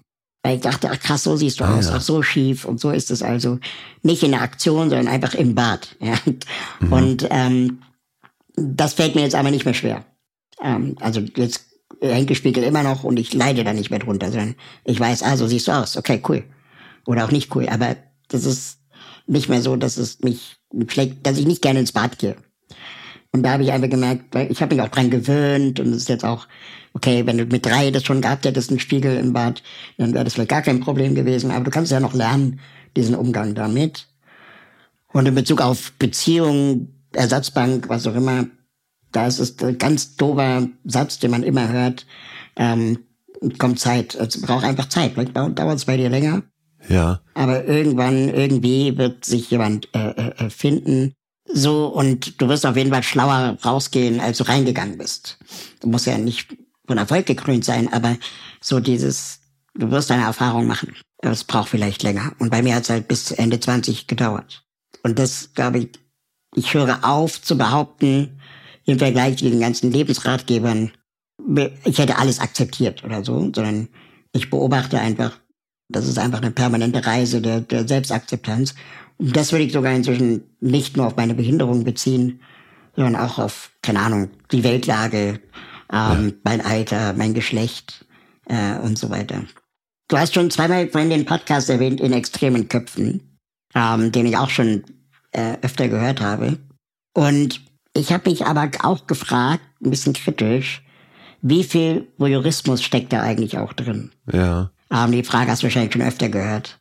Nee, ich bin dankbar, dass du die mal stellst, weil ich habe sie tatsächlich noch nicht oft gehört, wenn, wenn überhaupt. Mhm. Und sie Also sowohl von eine, dir, nicht- neugierig zu sein, Ja, ja, ja. muss ich das jetzt unbedingt wissen, wie es sich anfühlt, drei Jahre lang im, im Keller eingesperrt worden zu sein? Ähm, oder aber müssen es alle wissen? Also deine ZuhörerInnen. Ja, äh, sie ist eine, die mich selber total umtreibt. Und ich war auch schon bei vielen tollen Kolleginnen und Kollegen in den True Crime Podcasts. Das ist ja auch so ein Genre, wo ich von außen manchmal denke, muss das so jetzt öffentlich diskutiert und, und aufba- aufgearbeitet werden, ne? Ein Verbrechen. Und wieso ergötzt sich der Mensch offenbar so sehr am, am Düsteren und am Leid und am Dunklen? Und dann wäre vielleicht so ein erster Impuls zu sagen, nee, ist nicht. Und aus einer Pietät heraus müssen wir das lassen. Und jetzt ist das, was ich ja da mache, kein True Crime Podcast. Und ich finde aber auch, die gut gemachten True Crime Podcasts sind keine, die davon leben, dass man sich am Verbrechen, geschweige denn am Leid ergötzt, sondern eher, dass es darum geht, verstehen zu wollen. Und das wäre auch mein Anspruch bei In Extrem Köpfen. Und jetzt kann man bestimmt darüber streiten, dass mir das mal besser, mal schlechter gelungen ist. Und man könnte vielleicht auch bei manchen Fällen sagen, ja, da ging es doch jetzt eher um die, um die Schlagzeile, wobei ich für mich behaupten würde, das war nie der Auswahlgrund. Aber dass Menschen verstehen wollen, was ist, das ist mein Anspruch. Und das ist für mich auch die Motivation, Psychologe und Wissenschaftskommunikator zu sein. Also verstehen wollen, warum wir Menschen sind, wie wir sind. Das ist für mich die Kernaufgabe der Psychologie. Und da ist ganz wichtig, das heißt nicht, dass ich Verständnis habe dafür. Ich habe ja auch nicht nur Menschen interviewt, die was Schlimmes erlebt haben, sondern auch Menschen, die Schlimmes getan haben. Ich denke an einen Bankräuber, der hatte, glaube ich, 13 Banken ausgeraubt. Das war sogar die erste Folge. Ich habe aber auch einen Mörder getroffen. Da stand dann bei mir im Kalender, Termin beim Mörder. So meine meine Family fragt, was bist du da beim Mörder? So die hatten schon richtig Angst. Ne? Und ich dachte so, ja, mal gucken. Und das ist ja dann einfach ein Mensch, der einen anderen Menschen umgebracht hat. Und dieser Umge dieses Todesopfer hat ja dann auch eine Familie im Zweifel, die jetzt eben keinen Sohn mehr haben. Und jetzt erzählt der Mörder. Also es ist für mich ein totales totales Thema das und wie man das macht. Und ich finde aber, der Anspruch des Menschen verstehen zu wollen, und für mich war immer so die Idee, in den Extrembereich zu gehen, das hat einen Wert und das stellt auch einen tatsächlichen Mehrwert dar, weil in diesem Extrembereich werden oft die Kontraste schärfer. Für mich war immer so die Metapher wie bei so einem Kameraobjektiv, was gerne in unserem Alltag ein bisschen unscharf ist. Wir sind so im Graubereich. Ne? Natürlich haben wir auch an uns Fehler und vielleicht Gewaltfantasien oder wir haben vielleicht auch schon Sachen gemacht, die schlecht und falsch waren. Vielleicht haben wir auch mal eine depressive Phase, ohne dass wir schon die Kriterien einer Depression erfüllen. Vielleicht haben wir natürlich noch nie einen Menschen entführt, aber vielleicht waren wir auch schon mal sehr schlecht gegenüber einem Menschen. So, und dann zu merken, jetzt spreche ich mit jemandem, der ein schlimmes Verbrechen begangen hat und höre mal, wie, wie reflektiert der heute darüber. Und da geht es ja nicht darum, dass ich jetzt einem Täter eine Bühne biete, sondern das war immer schon sehr gewissenhaft auch mit der Dis äh, Redaktion abgesprochen, sondern ich will hören, wie geht der mit Schuldgefühlen um? Ist das heute ein anderer Mensch? Kann man dem vergeben? Hat der sich selber vergeben? Und plötzlich werden halt eben, wird das Bild scharf. Und du merkst, okay, ich bin kein Mörder, und ich bin kein Depressiver und ich bin kein Geiselopfer. Aber in allem, was mir diese Menschen erzählt haben, gab es so viele Momente, wo ich dachte, darin findest du dich jetzt wieder. Und das hat mich manchmal erschrocken und das hat mich manchmal zutiefst gerührt. Das hat mich manchmal selber im besten Sinne überrascht, weil ich dachte, ach krass, so habe ich noch nie darüber nachgedacht. Ne? Wie das ist, Stimmen im Kopf zu haben im, im Rahmen einer Störung. Wenn ich selber manchmal denke, in meinem Kopf gibt's auch unterschiedliche Anteile und so weiter. So, und da würde ich am Ende sagen, ähm, ja, es hat was Voyeuristisches, absolut, würde ich auch nie kleinreden wollen. Ich finde, man macht diesen Kleiderschrank auf und guckt in den Kopf eines Menschen. Aber voyeuristisch wäre ja auch vielleicht etwas, was der andere nicht will. Und bei mir waren nicht nur alle freiwillig, sondern oft so, dass die, die die krassesten Geschichten erzählt haben, mir nachher noch und auch oft mehrmals noch geschrieben haben, boah, das tat richtig gut, das zu erzählen. Und es war auch so, dass mir ganz oft Betroffene, die Ähnliches erlebt haben oder auch was ganz anderes nachher geschrieben haben und gesagt haben, boah, das, das hat richtig was mit mir gemacht, mal zu hören, dass es jemand anderem, der ein ganz anderes Leben hat, trotzdem irgendwie ähnlich geht. Ja, ich verstehe den Punkt, aber trotzdem, zurückgefragt, man hat ja auch eine gewisse Verantwortung dann ne, als Host mhm. von, von so einem Podcast, sowohl den ZuhörerInnen gegenüber mhm. müssen sie wirklich das jetzt wissen, ähm, aber auch, und das erlebe ich als Mensch mit Behinderung, ähm, hat man eine Verantwortung gegenüber dem Interviewpartner. Will er oder sie sich wirklich so nackig machen, weil das Thema ist ja extrem, ist ja in extremen Köpfen. Ja. Und äh, Warum ich das deswegen so kritisch sehe inzwischen ist, dass ich, glaube ich, 15 Jahre meines aktivistischen Lebens ja. bereitwillig vor Mikrofonen und Kameras über meine Behinderung gesprochen habe. Diagnosen, wie oft ich mir schon was gebrochen habe, ähm, wie oft ich heruntergelitten habe und so weiter. Und es wurde immer damit gerechtfertigt, dass die HörerInnen das wissen wollen. Und ähm, es wurde selten. Also sorry, dass gefragt, du danach gefragt wirst, wurde damit gerechtfertigt. Genau. Ja, okay. Mhm. Genau. Und, und ich wurde selten gefragt, ob ich das überhaupt erzählen mag. Oder ob wir nicht über Social Media reden wollen oder über Digitalisierung ja. oder künstliche Intelligenz oder was auch immer meine anderen spannenden Themen sind.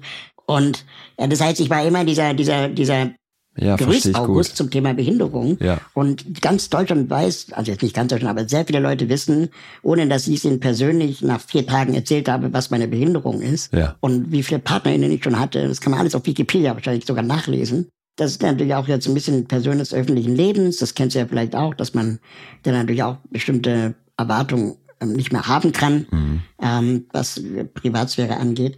Aber trotzdem habe ich mich oft genötigt gefühlt, darüber zu sprechen, weil das das Thema ist. Und ja.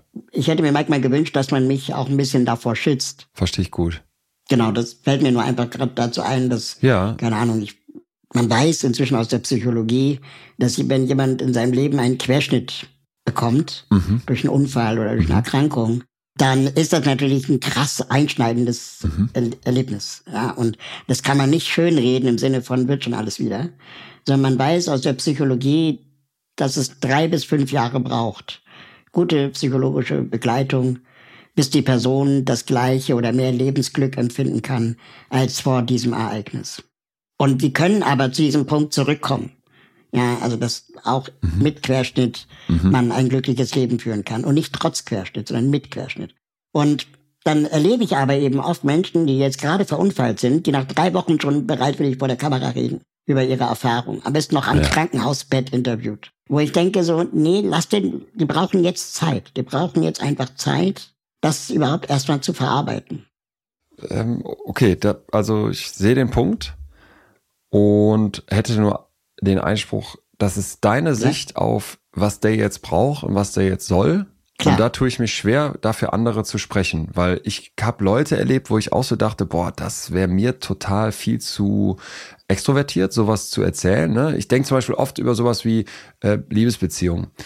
Du hast ja gerade mhm. angesprochen, irgendwie in der Öffentlichkeit stehen. Das ist jetzt mein kleiner Pain. Das ist nichts, was, was mir wirklich gefällt, sondern ich will für meine Themen stehen und ich will, dass möglichst viele Leute sich für Wissenschaft und für Psychologie an erster Stelle begeistern lassen.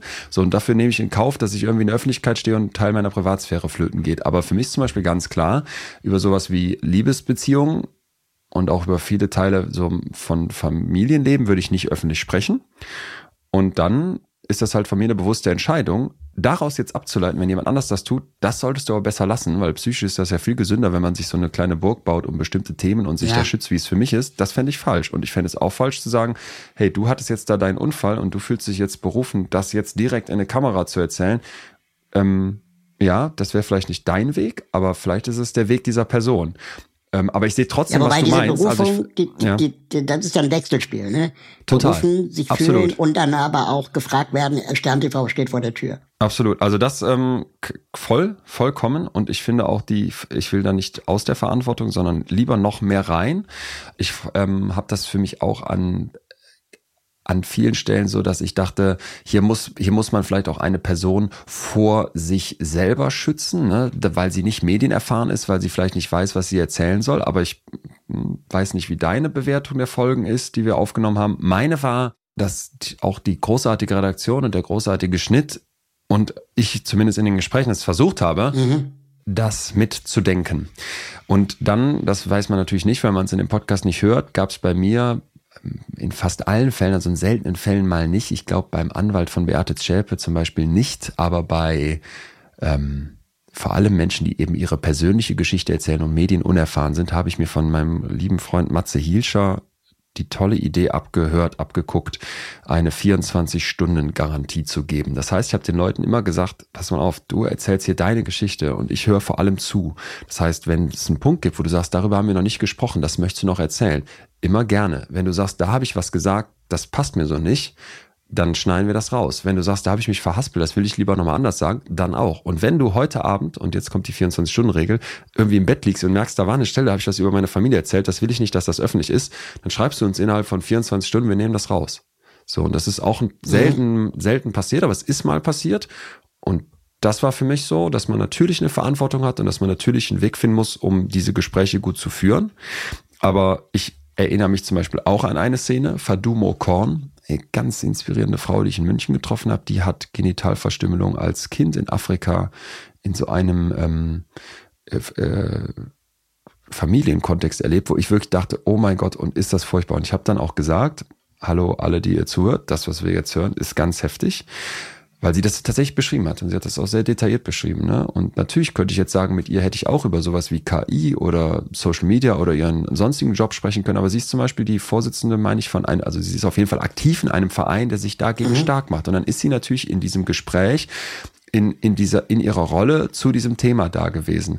Und sie ist dann natürlich auch in einer als anderen Expertin. Position, als Expertin, in einer anderen Position als ja. du, weil sie nicht als Person in der Öffentlichkeit steht. Und das, was und wie sie das erzählt hat, da musste man so schlucken und das war so heftig, aber das war eine Geschichte, wo ich dachte, wenn da Menschen durchgehen und das erleben, ja, ja, voll. wer wäre ich jetzt zu sagen, das hör, da, da, da, da mache ich die Augen vor zu. Ich muss mir ja die Folge nicht anhören. Äh, ich denke auch an sowas wie all das Leid, was ich von Eva Seppischi oder Margot Friedländer aus dem Konzentrationslagern gehört habe, was die da beschreiben. Das ist vielleicht noch ein, noch ein besseres Beispiel. Da zu sagen, das hätte jetzt was Voyeuristisches oder das wäre jetzt was von hm, ich entscheide für irgendwen, dass dieses Leid jetzt öffentlich wird. Nee, das sehe ich sogar ganz anders. Das ist für mich eher ein Punkt, wo ich sage, ich finde das wichtig, dass jemand wie ich, der mit ganz wenig Leid oder ganz ohne Leid aufgewachsen ist, total privilegiert, sich solchen Themen stellt. Ja, vielleicht muss man da nochmal unterscheiden zwischen Experte. Ähm, also ich würde mal sagen, Margot Friedländer ist jetzt nicht nur, sagen wir mal, Betroffene, sondern weil sie so viel darüber geredet hat und weil sie ja. auch eine historische Figur ist, ähm, äh, auch eine Expertin auf dem Gebiet. Und ja. es gibt wahrscheinlich keinen da draußen, der, der mehr weiß als sie. Ähm, oder sehr wenige Leute, die mehr wissen oder genauso viel wissen wie sie. Das heißt, ich würde ihr schon auch einen Expertinnenstatus äh, geben wollen. Und dann tut sie das in eigener Verantwortung. Aber nach drei Wochen ist man noch kein Experte. Ja, das kann ich mir vorstellen. Also ich beziehe das jetzt gar nicht so sehr auf deinen Podcast. Es gibt ja sehr viele nee, nee, äh, ähm, äh, True Crime Themen und, und, und YouTuberInnen, ja. auch mit Behinderung übrigens, Grüße gehen raus an Leroy, wo ich auch manchmal denke, so ja, das ist so extrem, wo ich mich frage, so, weißt du, was du da gerade tust? Absolut, und also total. Das total schwierig. Ja, völlig bin ich komplett bei dir. Und deswegen bin ich eher froh und dankbar, dass mal so eine Frage kommt, weil ich merke auch für mich, das ist was, wo man, finde ich, sehr reflektieren muss, wo man einen hohen, einen hohen Gewissenhaftigkeitsanspruch machen, an sich haben sollte. Da dürfen Fehler passieren, weil es passieren überall mhm. Fehler und die Frage ist für mich dann eher, Klar. wie geht man im nächsten Schritt damit um?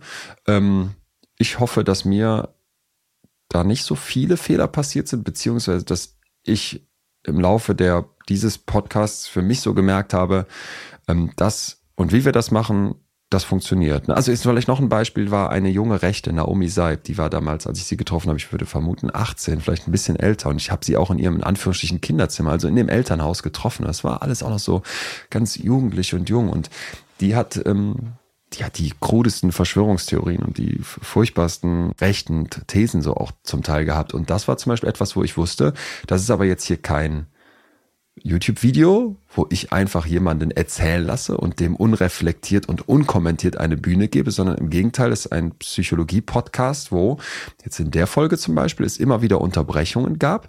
Einmal, weil ich sie in dem Gespräch unterbrochen habe und gesagt habe, guck mal, da genau das, was du machst, ist jetzt abweichen von meiner eigentlichen Frage. Jetzt fällst du wieder in die alten Muster. Also ich habe versucht, die Methoden aufzudecken, mit denen junge Rechte und auch rechte Influencer arbeiten.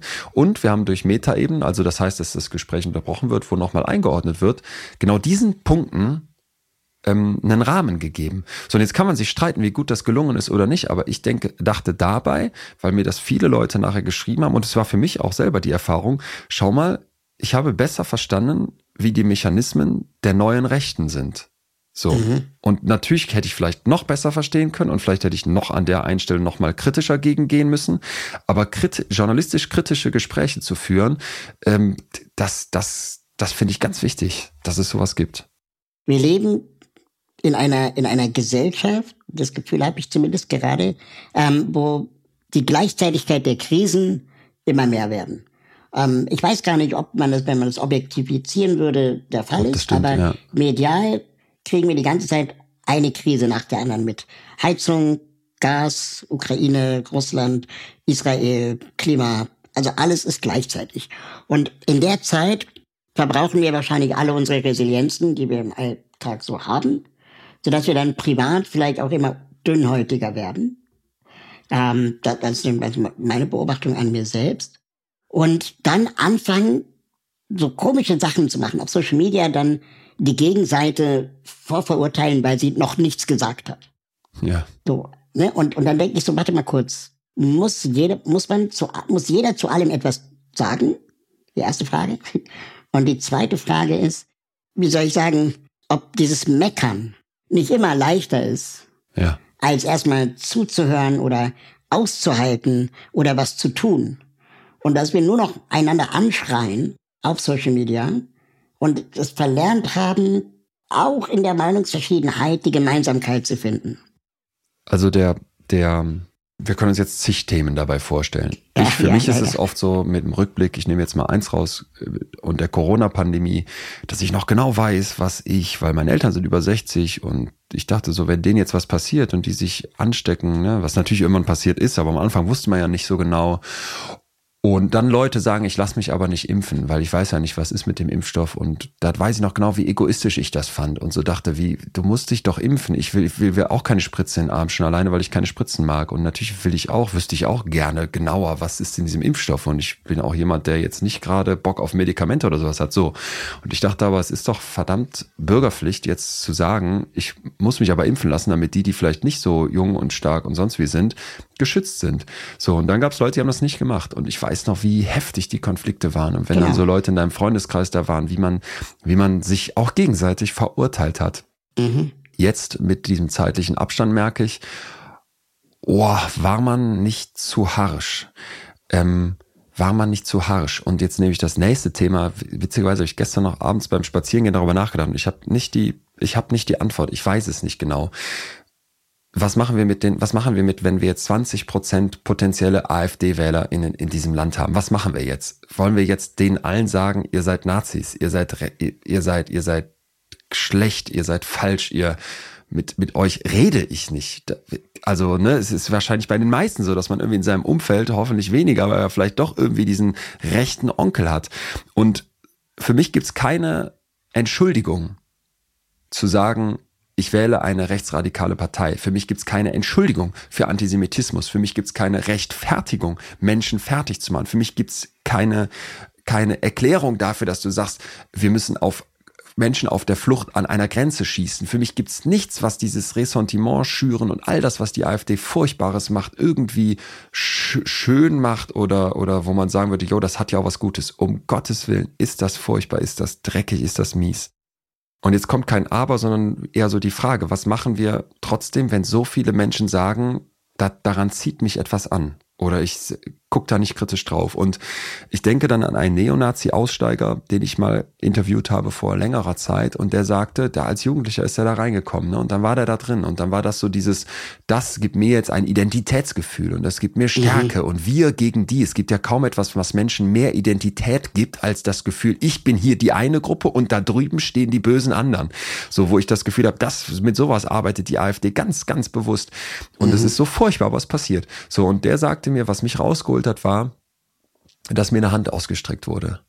Ne, Ich weiß nicht mehr, ob das ein Jugendarbeiter war, ich meine aber schon, er ist in so ein, ist in so ein Aussteigerprogramm gegangen, wo dann wahrscheinlich auch irgendwann ein Sozialarbeiter sitzt, wie du bei der Telefonseelsorge saßt und zugehört hat, irgendwie gesagt hat, hier ist die Tür nicht zu. Trotz allen Fehlern, trotz all dem Mist, trotz all der Ideologie, die du mit verbockt hast, hier ist noch eine Hand ausgestreckt. Und jetzt, weil Margot Friedländer für mich eine Frau ist, die mich nicht nur inspiriert hat wie kaum eine andere, sondern wo ich wirklich denke, deren Lebensweisheit Wahnsinn. Ich habe bei mir bei der bei der Tournee am Ende eine Zugabe, wo es darum geht, genau das, was du gerade angesprochen hast, was machen wir jetzt in dieser Welt und in dieser Situation und gibt es eigentlich einen Grund für Hoffnung? Und dann sage ich, das will nicht ich euch beantworten, sondern Margot. Und Margot kommt schon vorher in dem Ganzen vor, weil ich auch über diese Situation spreche, was, was, was das psychisch bedeutet, untertauchen zu müssen, ne? in einem Land, wo dich alle ablehnen und was die alles an Resilienz aufgebaut hat. Also es ist ja total inspirierend, deren Geschichte. Und dann ganz zum Schluss spiele ich das Video ein von unserem Gespräch und da guckt sie in die Kamera und sagt, das was war, war, aber es darf nie wieder sein und ihr müsst dafür sorgen, dass es nie wieder geschieht. Denn ich will nicht, dass einer von euch das erleben muss, was wir erleben mussten. Und trotzdem glaube ich, dass in jedem Menschen etwas, irgendetwas Gutes ist. Mhm. Und da kriege ich immer wieder Gänsehaut, ne, wenn die das sagt. Und dann denke ich jetzt von außen zu sagen, das spreche ich jetzt jemandem, der rechts wählt oder der sich falsch verhält in unserer Gesellschaft ab. Wo kommen wir hin? Und deswegen ist vielmehr für mich so mittlerweile die Frage, ohne dass ich sage, das ist vielleicht die perfekte Antwort. Ich habe da auch ganz viel Hadern mit mir, weil ich natürlich auch sage, wir müssen alles tun, um uns gegen die AfD, um uns gegen Antisemitismus, gegen Ausländerfeindlichkeit in diesem Land zu wehren. Und sei so wehrhaft, wie du nur kannst. Aber gleichzeitig habe ich den Eindruck, ich muss den Menschen, die sagen, jetzt wähle ich AfD, eine Hand ausstrecken, um zu sagen, ihr könnt da auch wieder weg zu uns kommen. Kann, kannst du was mit tun? Also was sagst du? Ja, total spannend, weil ähm, ich bin jetzt in den letzten Wochen ähm, auf einen Podcast gestoßen vom Schweizer Fernsehen, Sternstunde Philosophie, mhm. den kennst du wahrscheinlich auch. Ja. Und da war zu Gast ähm, der Philosoph äh, Omri Böhm. Mhm. Und äh, Omri Böhm hat ein Buch geschrieben, das heißt ähm, Radikaler Universalismus.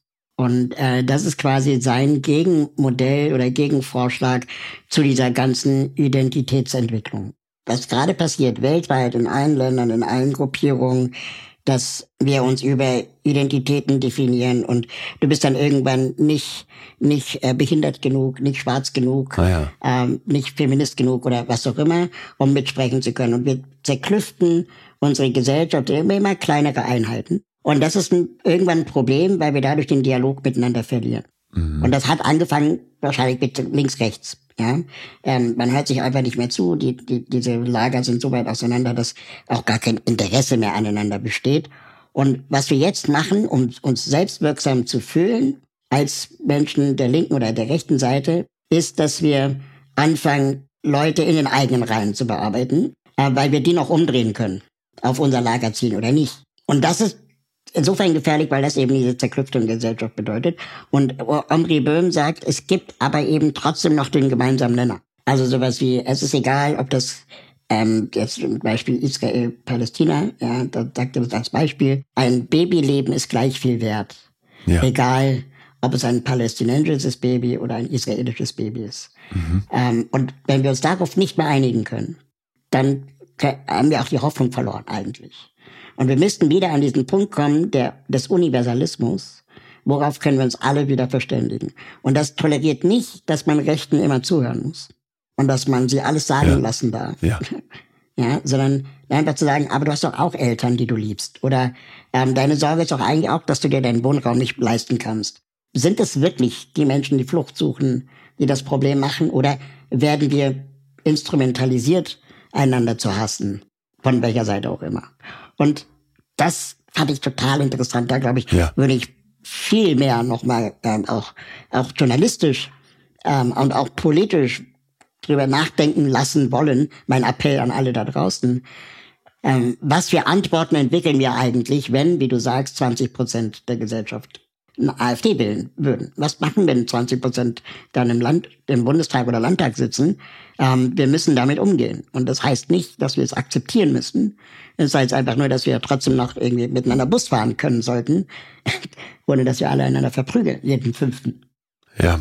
Und das heißt ja trotzdem auch nicht, das fand ich gut, dass du es noch dazu gesagt hast, dass ich nicht, dass ich dagegen nicht kämpfe und dass ich mich dagegen nicht wehre. Es gab vorn Frank-Walter Steinmeier vor einiger Zeit die Aussage, es reicht nicht, äh, ich kriege es nicht mehr hin. Das war sowas mit, dass man, dass es nicht reicht, dass du jetzt sagst, ich bin irgendwie ein, ein, ich bin demokratisch oder sowas, sondern dass es hieß, du musst anti, antidemokratisch sein. Weißt mhm. du, also wenn jemand antidemokratisch ist, dann musst du dich auch gegen den wehren. Das reicht nicht, dass genau. du einfach nur sagst, ich bin genau. demokratisch oder ich bin hier irgendwie der, der Gute. Genau. Und das ist für mich also ein Toleranz ganz, gegenüber der Intoleranz. Ja, ist das genau. Das genau. ist, das, das ist ein riesen schwieriges Thema und ja auch ein riesen philosophisches Fass. Und trotzdem bin ich halt der Meinung, in allem, wie ich mich gegen dann auch vor allem Strukturen, wie so eine Partei, ne, die ja eine Struktur darstellt, wehre und darauf hinweise, dass das nicht geht und versuche denen keine Bühne zu geben und, und nicht allem zuzuhören und das vor allem nicht einfach stehen zu lassen, ähm, so sehr befürchte ich, dass wir auch wenn es unglaublich schwer fällt, dann immer wieder auch unterscheiden müssen. Da gibt es Menschen, und das ist ja ein Riesenthema auch in der Psychologie. Es gibt Menschen, die, mach, die haben Taten begangen, die haben Fehler gemacht, und trotzdem dieser Versuch, den Mensch von dem, was er da tut oder macht, zu trennen und zu betrachten, es ist trotzdem noch ein Mensch. Es war trotzdem mal ein Baby und warum sollte jetzt dieser Mensch nicht auch als Leben, als Lebewesen einen Wert haben, dem ich sage, ich, ich schlag dich eben nicht im Bus zusammen, weil du AfD gewählt hast. So. Und das ist, ähm, ja, das, ich, also nochmal, ich habe da überhaupt nicht die Antwort für mich auch noch nicht gefunden, aber früher war so in meinem Kopf, dass ich so dachte, wenn es hier mal einen AfD-Kanzler gäbe, ich würde auswandern. Und mittlerweile merke ich, das hat sich total gewandelt. Mittlerweile habe ich so viel Respekt, auch nachdem ich mich mit der Weißen Rose und den Geschwistern Scholl auseinandergesetzt habe, so ein Stück weit. Ne? Und man auch, das fand ich eine super spannende Untersuchung. Das habe ich mal bei, ich glaube, SWR 2 Wissen im Podcast gehört, wo so vom Rheinland erzählt wurde, wie es neben diesen großen Heldinnen und Helden, die sich gegen den Nationalsozialismus gewehrt haben, auch ganz viel kleine Hilfe gab von wir verstecken jemanden, was ja schon eine Lebensgefahr bedeutet, aber auch sowas wie wir besorgen dir was zu essen. Wir gucken, dass, dass, dass es dir irgendwie besser geht als Verfolgter in Deutschland. Das fand ich so mutmachend und das fand ich so wichtig und stark. Und ich saß letztens mit einer jüdischen Familie, mit der ich befreundet bekannt bin, zusammen am Tisch. Und die erzählten so, naja, Leon, würdest du dir das so vorstellen? Da kommt dann einer rein und der, so ein Handwerker von mir aus und der haut dann so als Beispiel raus, ja, Mark Zuckerberg und so, das ist ja alles Rothschild und Social Media, das ist alles hier eine, eine Judengeschichte oder sowas. Und dann meinen die, sie wissen schon, dass das ein eine antisemitische Verschwörungstheorie ist. Und dann sagt so jemand, ja, aber das, aber das stimmt doch, das wird man ja noch sagen dürfen. Und das Spannende war, und diesen Satz werde ich nie vergessen, die meinten dann zu mir, das ist schlimm, was der da macht, dieser Handwerker, aber eigentlich noch schlimmer ist, wenn ihr drumherum steht und nichts dagegen sagt. So, und das. Aber dagegen sagen, das ist genau der Punkt, auf den ich hinaus wollte. Dagegen sagen heißt halt nicht, dass es reicht, auf Social Media einen Post zu machen. Richtig. Richtig. Und, und das ist Das aber oft nicht. die Leute, die, die setzen dann alle anderen unter Druck. Schreibst doch auch mal was auf Social Media. Bist du pro oder gegen Palästina äh, oder Israel? Und dann bist du in einem, in, in einem Rechtfertigungszwang, in dem du vielleicht selber noch gar nicht erstens gedanklich angekommen bist, was deine Haltung zu der Sache ist, oder sie vielleicht auch nobody cares, also weil die Komplexität so groß ist und du nur privat gucken kannst und es auch nicht deine Verantwortung ist, die Welt aufzuklären Ja. Aber privat gucken kannst, wenn du Unrecht siehst. Und da, glaube ich, können wir alle viel voneinander, müssen wir viel mehr lernen auch. Wenn ich Unrecht sehe, wie gehe ich am besten damit um? Anstatt zu schweigen. ich finde es auch immer sehr leicht, mit dem Finger auf andere zu zeigen. Aber ich merke für mich, ich muss mir gegenüber klar haben, ich bin in einer sexistischen, an vielen Stellen antisemitischen, rassistischen, homophoben Gesellschaft aufgewachsen. So, und dass ich irgendwie mal, als ich 16 war, sage ich dir ganz ehrlich, dass so dieses Wort so, be boah, behindert, boah, ist das behindert, das hast du ja bestimmt Ja. schon tausendmal gehört, so, dass das so als sowas wie so ein Schimpfwort halt ist, ne? oder auch gay. Was haben wir immer so auf dem Schulhof, so, boah, ist das gay und so. Da, was schäme ich mich da heute für? Und das ist nur ein Beispiel, ne? Irgendwie eine Jungsgruppe, wo du dann einen sexistischen Spruch raushaust, überhaupt, wie, was man auch zum Teil für, einen für einen Menschen und, und, und vielleicht auch Frauenbild, mit, mit dem man sozialisiert wurde, gegen das man sich dann wehren muss, ne? Und da finde ich einfach, sich also anzuerkennen, hey, auch in deinem Kopf wird es bestimmt viele antisemitische Vorurteile geben. Hey, in deinem Kopf gibt es vielleicht auch eine Homophobie, vielleicht eine Transphobie, such dir was aus ähm, und wisse, dass das da ist und dass das ein Akt ist, sich dagegen zu wehren, aber zu sagen, das mache ich jetzt nicht und ich lasse das jetzt so, damit täte ich mich dann wirklich schwer. Aber das finde ich zum Beispiel, ich erwarte da jetzt kein, kein Mitleid, aber ähm, wir Männer haben es auch nicht gelernt. Wenn wir auf Sexismus angesprochen werden, den wir verbreitet haben, den wir unterstützt haben, den wir still hingenommen haben, ich habe es zumindest nicht oder sehr spät lerne ich es erst, da die richtige Position einzunehmen, die wirklich hilft. Und nicht zu sagen, ja, stell dich nicht so an oder ich habe das aber anders gehört oder äh, ne, so. Das ist ja oft so Reaktion, die wir tun, aus, weil wir auch nicht derjenige sein wollten. Ja. Aber trotzdem war es falsch. Total. Und da würde ich mir zum Beispiel wünschen, dass wir anerkennen, es gibt ein unglaublich vergiftetes Männlichkeitsbild in unserer Gesellschaft, sei hart, sei stark, die Frau untergeordnet. Und da können wir jetzt sagen, es stimmt doch gar nicht. Doch, wir sehen das in großen Studien, dass das immer noch in ganz, ganz vielen Köpfen vorherrscht. Und auch wenn junge Männer da ausgeglichener werden und sagen, Mann und Frau sind, sind gleich, gleich ne, und gleichgestellt nach dem Motto, ähm, gibt es auch da eine Polarisierung. Und wenn ich an all diese Andrew Tates und diese furchtbaren, toxisch männlichen Bilder, wo du denkst, wie, wie da- das liken Teenies auf TikTok, so, das macht ja fertig. Ähm, so sehr denke ich mir dann, ja, wir Männer können da uns an vielen Stellen beklagen, ähm, aber eigentlich müssen wir uns erstmal bewusst machen, wir sind, wir sind verantwortlich dafür, zumindest sehr maßgeblich.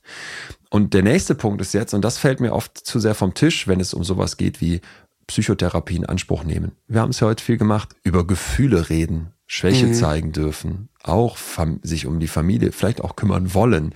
Dass all das Sachen sind, die nicht dem männlichen Stereotyp entsprechen, und dass wir dann denken, das wäre unser Rollenverständnis, das ist ein Punkt, wo diese toxische Männlichkeit mal als allererster Stelle von uns Männern kommt und bestimmt zuerst den Nicht-Männern auf diesem Planeten schadet, aber sie schadet auch uns Männern.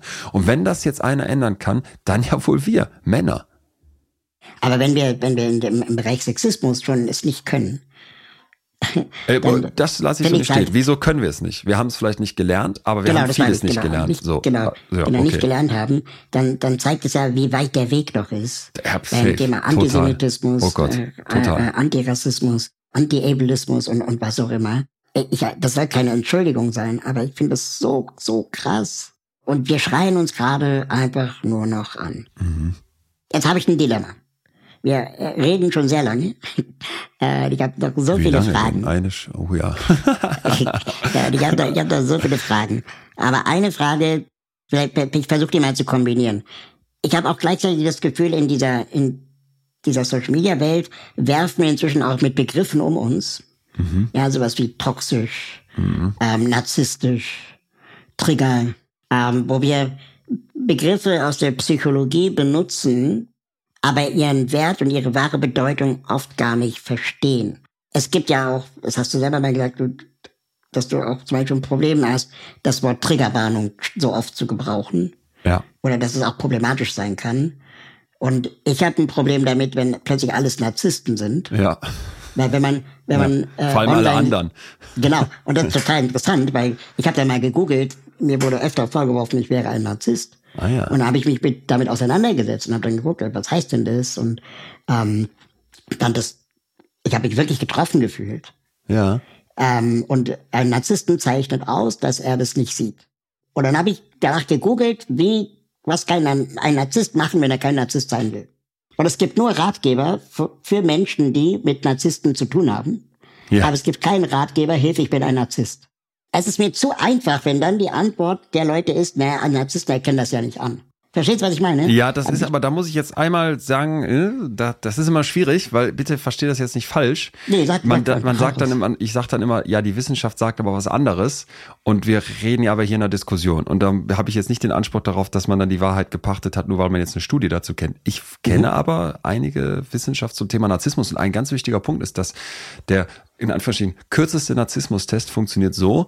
Ein Narzissmus ist total in sich selber verliebt und findet sich überragend geil und klasse und toll und das schon wirklich in einem Ausmaße, was eigentlich zu viel ist. Und wenn man jetzt Menschen fragt, bist du ein Narzisst? Und ich habe dir diese kurze Beschreibung gegeben. Menschen, die in sehr großen narzisstischen Persönlichkeitstests dann hohe Werte hätten, die würden auf diese Frage eher mit Ja antworten. Also ich würde dir widersprechen. Tatsächlich scheint es so zu sein, dass die Narzissten sagen, ich bin so geil, wenn du mir jetzt sagst, so sind Narzissten, yo, so bin ich auch, die geben das in Anführungsstrichen zu. Es mag sein, dass okay. ich es manchmal nicht erkenne und wir müssen ja, und jetzt ein ganz, ganz spannender Punkt, was auch diese Begrifflichkeiten aufmacht.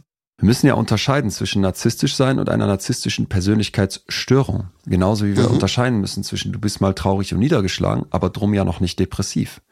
Mhm. Und das ist etwas, was für mich das Problem mit diesen Begriffen ist. Wir benutzen die dann und ganz ehrlich, äh, dass man mal einen Begriff benutzt wie hey, du bist ja ein Arschloch und in Wirklichkeit bist du kein Arschloch, sondern hast ein Arschloch. Das ist ja auch sowas, wo man jetzt sich streiten könnte, ist das eigentlich ein korrektes Wort? Ähm, ne? Weil das ist ja fachlich jetzt falsch begriff, falsch benutzt, könnte jetzt ein Mediziner sagen. So, aber bei sowas wie narzisstisch oder auch Trigger, ja, bedienen wir uns zunehmend aus so einem psychologischen Repertoire und dann nennen wir alle Narzissten. Und das ist direkt ja auch was sehr Vorwurfsvolles, ne, wo man aber sagen müsste, naja, wenn man es jetzt genau betrachtet, wäre jemand mit einer narzisstischen Persönlichkeitsstörung einfach jemand, der besonders stark diese narzisstischen Züge hat, dass die alle Menschen von bis haben, also es ist, manche haben es mehr, manche haben es weniger, das wird dann unterschlagen und es wird noch unterschlagen, dass jemand, der das dann tatsächlich hat, dass der leidet, ne? dass der im Zweifel eine, ein Störungsbild erfüllt. Und selbst wenn ihm, das ist jetzt der Punkt, dieses Leid vielleicht gar nicht so bewusst ist, das hört man dann nämlich eher, dass das etwas ist, wo man jetzt sagen müsste, hey, man, dafür bemitleide ich dich und da mache ich mich jetzt nicht noch drüber lustig oder benutze das als, als diffamierendes Wort gegenüber Raul. Also mhm. ich nehme dich jetzt gar nicht so wahr, aber wir kennen uns dafür vielleicht nicht gut genug, um damit ich das jetzt beurteilen könnte von außen, da bin ich immer kein Freund von. aber ja. du kommst mir jetzt gar nicht so vor, ähm, wenn ich dann an die Beschreibung denke, die man so von Narzissten aus der Forschungsliteratur hat, dann würde ich jetzt einfach mal unterstellen, da kommst du mir meilenweit entfernt von vor. Gut. Ähm, und Trigger ist noch so ein Beispiel, ja, gibt viele solcher Begriffe. Triggerwarnung, Die spannendste Untersuchung, die ich dazu kenne, die ist relativ neu. Und es ist ja erstmal eine schöne Idee zu sagen, da ist jemand, der hat was Schlimmes erlebt. Ne, der wurde als Kind entführt oder weiß ich nicht, der hat eine Gewalterfahrung gemacht und jetzt muss ich vor den Instagram Feed, bevor das Video kommt, wo Gewalt gezeigt wird, vielleicht aus Israel, da muss ich eine Triggerwarnung machen, weil jemand, der schon irgendwie vorbelastet ist, der traumatisiert ist, den könnte das ja wieder triggern und dann wird die emotionale Wunde aufgerissen. Und wer denkt, dass Menschen so fühlen, und du hast ja gesagt, das wäre die letzte Frage, vielleicht schließt sich dann schön der Kreis zum Anfang, der hat das Fühlen nicht verstanden.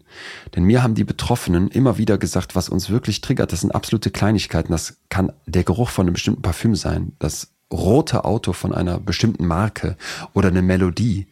Die Idee, dass wir keine Gewalt sehen können, weil wir mal Gewalt erlebt haben, das ist einfach Quatsch. Und das zeigt die Forschung auch. Und jetzt kommt diese Studie, die halt zeigt, dass man im Zweifel sogar den Menschen eher schadet, weil und das hattest du eben auch mal angerissen, wenn immer so meine Message ist, oh, Vorsicht, da drüben kommt so ein armer Traumatisierter, den müssen wir jetzt aber in Watte wickeln, den können wir ja gar nicht durchs Leben gehen lassen, der braucht Triggerwarnung, für den machen wir das. Mensch, sind wir alle nett, Mensch, sind wir toll und der ist ja so schwach und schlecht. Mhm. Dann ist die Botschaft ja, ey, du hast gar keine Chance, dich von deinem Trauma mal zu lösen. Und diese neuere Studie zeigt jetzt eben, dass das im Zweifel die Heilungschancen sogar bremsen könnte. Weshalb die große amerikanische Psychologieorganisation APA sagt, bitte Vorsicht mit Triggerwarnung. Und ich mache überhaupt keine mehr. Ich will auch nicht morgens beim Instagram scrollen plötzlich ein krasses Gewaltvideo sehen und ich will auch nicht in einem Podcast irgendwie in eine Szene reinstolpern, wo ich plötzlich was höre, wo ich jetzt gerade gar nicht darauf vorbereitet bin. Aber das kann man ja, indem man sagt, hey, in einem True Crime Podcast geht es um Mord und Totschlag, erstmal wissen. Und bei In Extrem Köpfen sage ich auch vorher, hier kommt jetzt gleich eine Geschichte, die ist echt, die ist vielleicht auch brutal und krass. Und dann ist das aber erledigt. Wenn ich das als Triggerwarnung verpacke, dann mache ich mich zu so einem ganz tollen, der an alle armen Befindlichkeiten gedacht hat und die, um die es mir eigentlich gehen müsste, den schade ich im Zweifel. Und das ist für mich auch so ein bisschen. Es hat was Bevormundendes. Es hat was Bevormundendes und es ist so ein bisschen der Zustand unserer Welt. Ich weiß besser, was für dich gut ist als du und ich muss es hier irgendwelchen gesellschaftlichen Konventionen gerecht machen. Deswegen packe ich mal lieber eine Triggerwarnung davor. Da kann mir keiner einen Vorwurf machen. Das ist einfach Bullshit. Wow, ja, das ist wirklich eine gute letzte Frage gewesen. Auch wenn ich immer eine andere letzte Frage habe an so. alle Gäste. ja, ähm, nee, dann war es die vorletzte. Okay, also ich habe eigentlich noch zwei Fragen. Weil ich also ich würde eh hier noch bleiben, ne? aber du hast, ich verstehe, die Folgen muss man ja auch mal ein bisschen im Rahmen haben. Ja, du kennst das ja wahrscheinlich auch. Ich kenne das gut. Ähm, wir können das ja in eine zweite Folge anschließen. Ich habe einen Gedanken noch, den ich gerne mit dir teilen wollen würde. Und zwar, jeden, jeden Podcast fange ich eigentlich mit der Frage an, gab es schon mal einen extremen Moment in einem Aufzug, wovon du erzählen würdest. Ich war, ich hoffe, das gilt jetzt als solches, im ältesten existierenden Holzaufzug, ich glaube, der Welt oder auf jeden Fall Europas. Ich habe letztens für Terra X in Istanbul gedreht und es war ein ganz altes Hotel, wo schon Mustafa Kemal Atatürk irgendwie die Revolution geplant hatte. Also es war sowieso ein ganz besonderer Ort und da durfte ich in diesem knarzenden, irgendwie ganz unsicher und gleichzeitig hatte man so eine äh, Ehrfurcht vor diesem Handwerk in diesem äh, Holzaufzug, so zwei, drei Etagen mit dem Hoteldirektor rauf und runter fahren äh, für das Kamerateam. Und wir mussten das mehrmals machen, weil für Film muss man immer wiederholen. Und so beim dritten Mal dachte ich, oh, hoffentlich schafft er noch eine Runde. Das war ein sehr schönes Aufzugserlebnis, weil es hatte so diese, diese Aufregung, so ein bisschen den Nervenkitzel wie bei so einer Achterbahnfahrt und gleichzeitig hat es dieses historisch Erhabene, was Istanbul ausstrahlt. Und das war da, das war eine Aufzugsgeschichte. Die fällt mir jetzt gerade ein. Wow. Ja, das kann man, da können, können wir alle irgendwie mit, mit Resonate, wenn wir mit so super alten Aufzügen unterwegs sind. Total geil. Bist du schon mal Paternoster gefahren? Also geht das mit dem Rollstuhl? Ähm, nee, da traue ich mich immer nicht, diesen einen Moment rein oder raus. Ja, ja. ich auch noch nie. Ich habe gehört, man ist dann, wenn man einmal rum ist, äh, auf dem Kopf.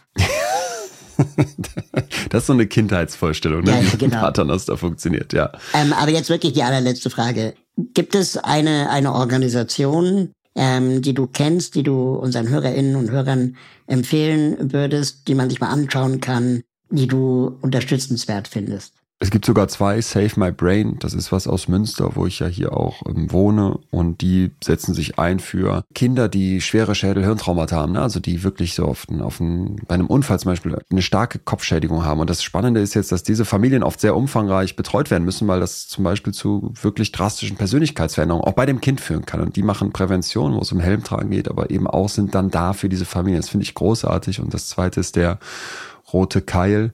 Das ist ein Netzwerk gegen oder für Missbrauchsopfer und ähm, mit denen hatte ich zum Beispiel auch immer wieder bei den in extremen Köpfen zu tun. Ähm, weil, weil dieses Aufklären und eben den Opfern, den Betroffenen eine Stimme geben, denen zuzuhören und klarzumachen, was die aushalten mussten und dass man das als Gesellschaft mal versteht, da, da machen die sich für stark und das finde ich einen ganz, ganz wertvollen Job. Also die beiden. Ähm, ja, das werden wir auf jeden Fall in den Shownotes hier, hier verlinken. Danke. Ich habe auch gerade mal in den Shownotes äh, Papilio reingetan. Das ist gut. Das, ich habe mir ja so viel mitgeschrieben. Ich habe mir auch das, das Buch mitgeschrieben, was du gesagt hast, Radikaler Universalismus. Genau, von Henri Böhm. Ja. Und ähm, ich würde mich mega freuen, wenn wir vielleicht in ein paar Monaten wieder zu einer Ja, safe, ey, Raul, auf jeden Fall, jederzeit. Dann darf ich dich aber auch einladen, weil ich bin ja auf Tour, wie du weißt. Gute Gefühle, das passt ja auch zu unserem Gespräch. Und ich komme auch, du bist ja in Berlin, Ja. ich komme auch nächstes Jahr wieder in die Columbia-Halle, ich komme aber auch in alle anderen Städte in Deutschland. Und ich würde mich sehr, sehr freuen, wenn du mal rumkommst und ähm, dann würden wir uns eh endlich mal wieder in echt sehen. Und wenn du, Lust- wenn du Lust hast, ich weiß nicht, ob das hier möglich ist, ich würde auch deiner Community dreimal zwei Karten verlosen. Wer Bock hat, die zu bekommen, könnt mir einfach eine Mail schicken über post.leonwinscheid.de und dann schreibt ihr da rein Karten von Raul und dann würde ich hier deiner Community nochmal dreimal zwei Karten verlosen, wer Lust hat, mal auf Psychologie live, auf Experimente in der großen Halle und eine Show. Mega cool. Vielen, vielen So? Dank. Cool. Ja, das äh, verlosen wir gerne.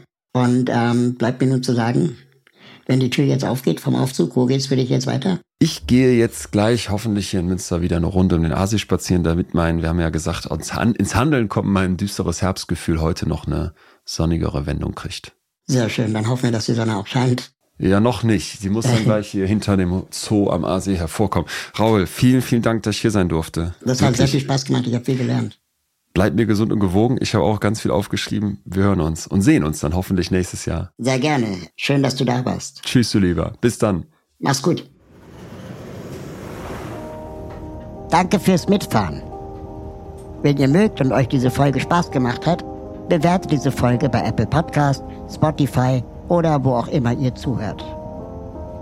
Alle Links zur Folge sowie die Menschen, die mich bei diesem Podcast unterstützen, findet ihr in den Show Notes. Schaut da gerne mal rein.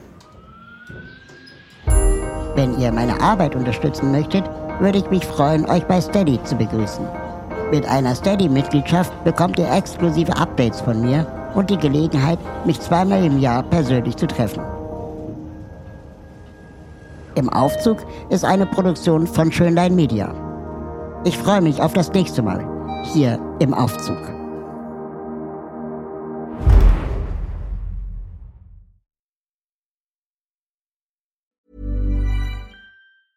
Even when we're on a budget, we still deserve nice things. Quince is a place to scoop up stunning high-end goods for 50 to 80% less than similar brands. They have buttery soft cashmere sweaters starting at $50, luxurious Italian leather bags, and so much more. Plus, Quince only works with factories that use safe, ethical, and responsible manufacturing. Get the high-end goods you'll love without the high price tag with Quince. Go to quince.com slash style for free shipping and 365-day returns.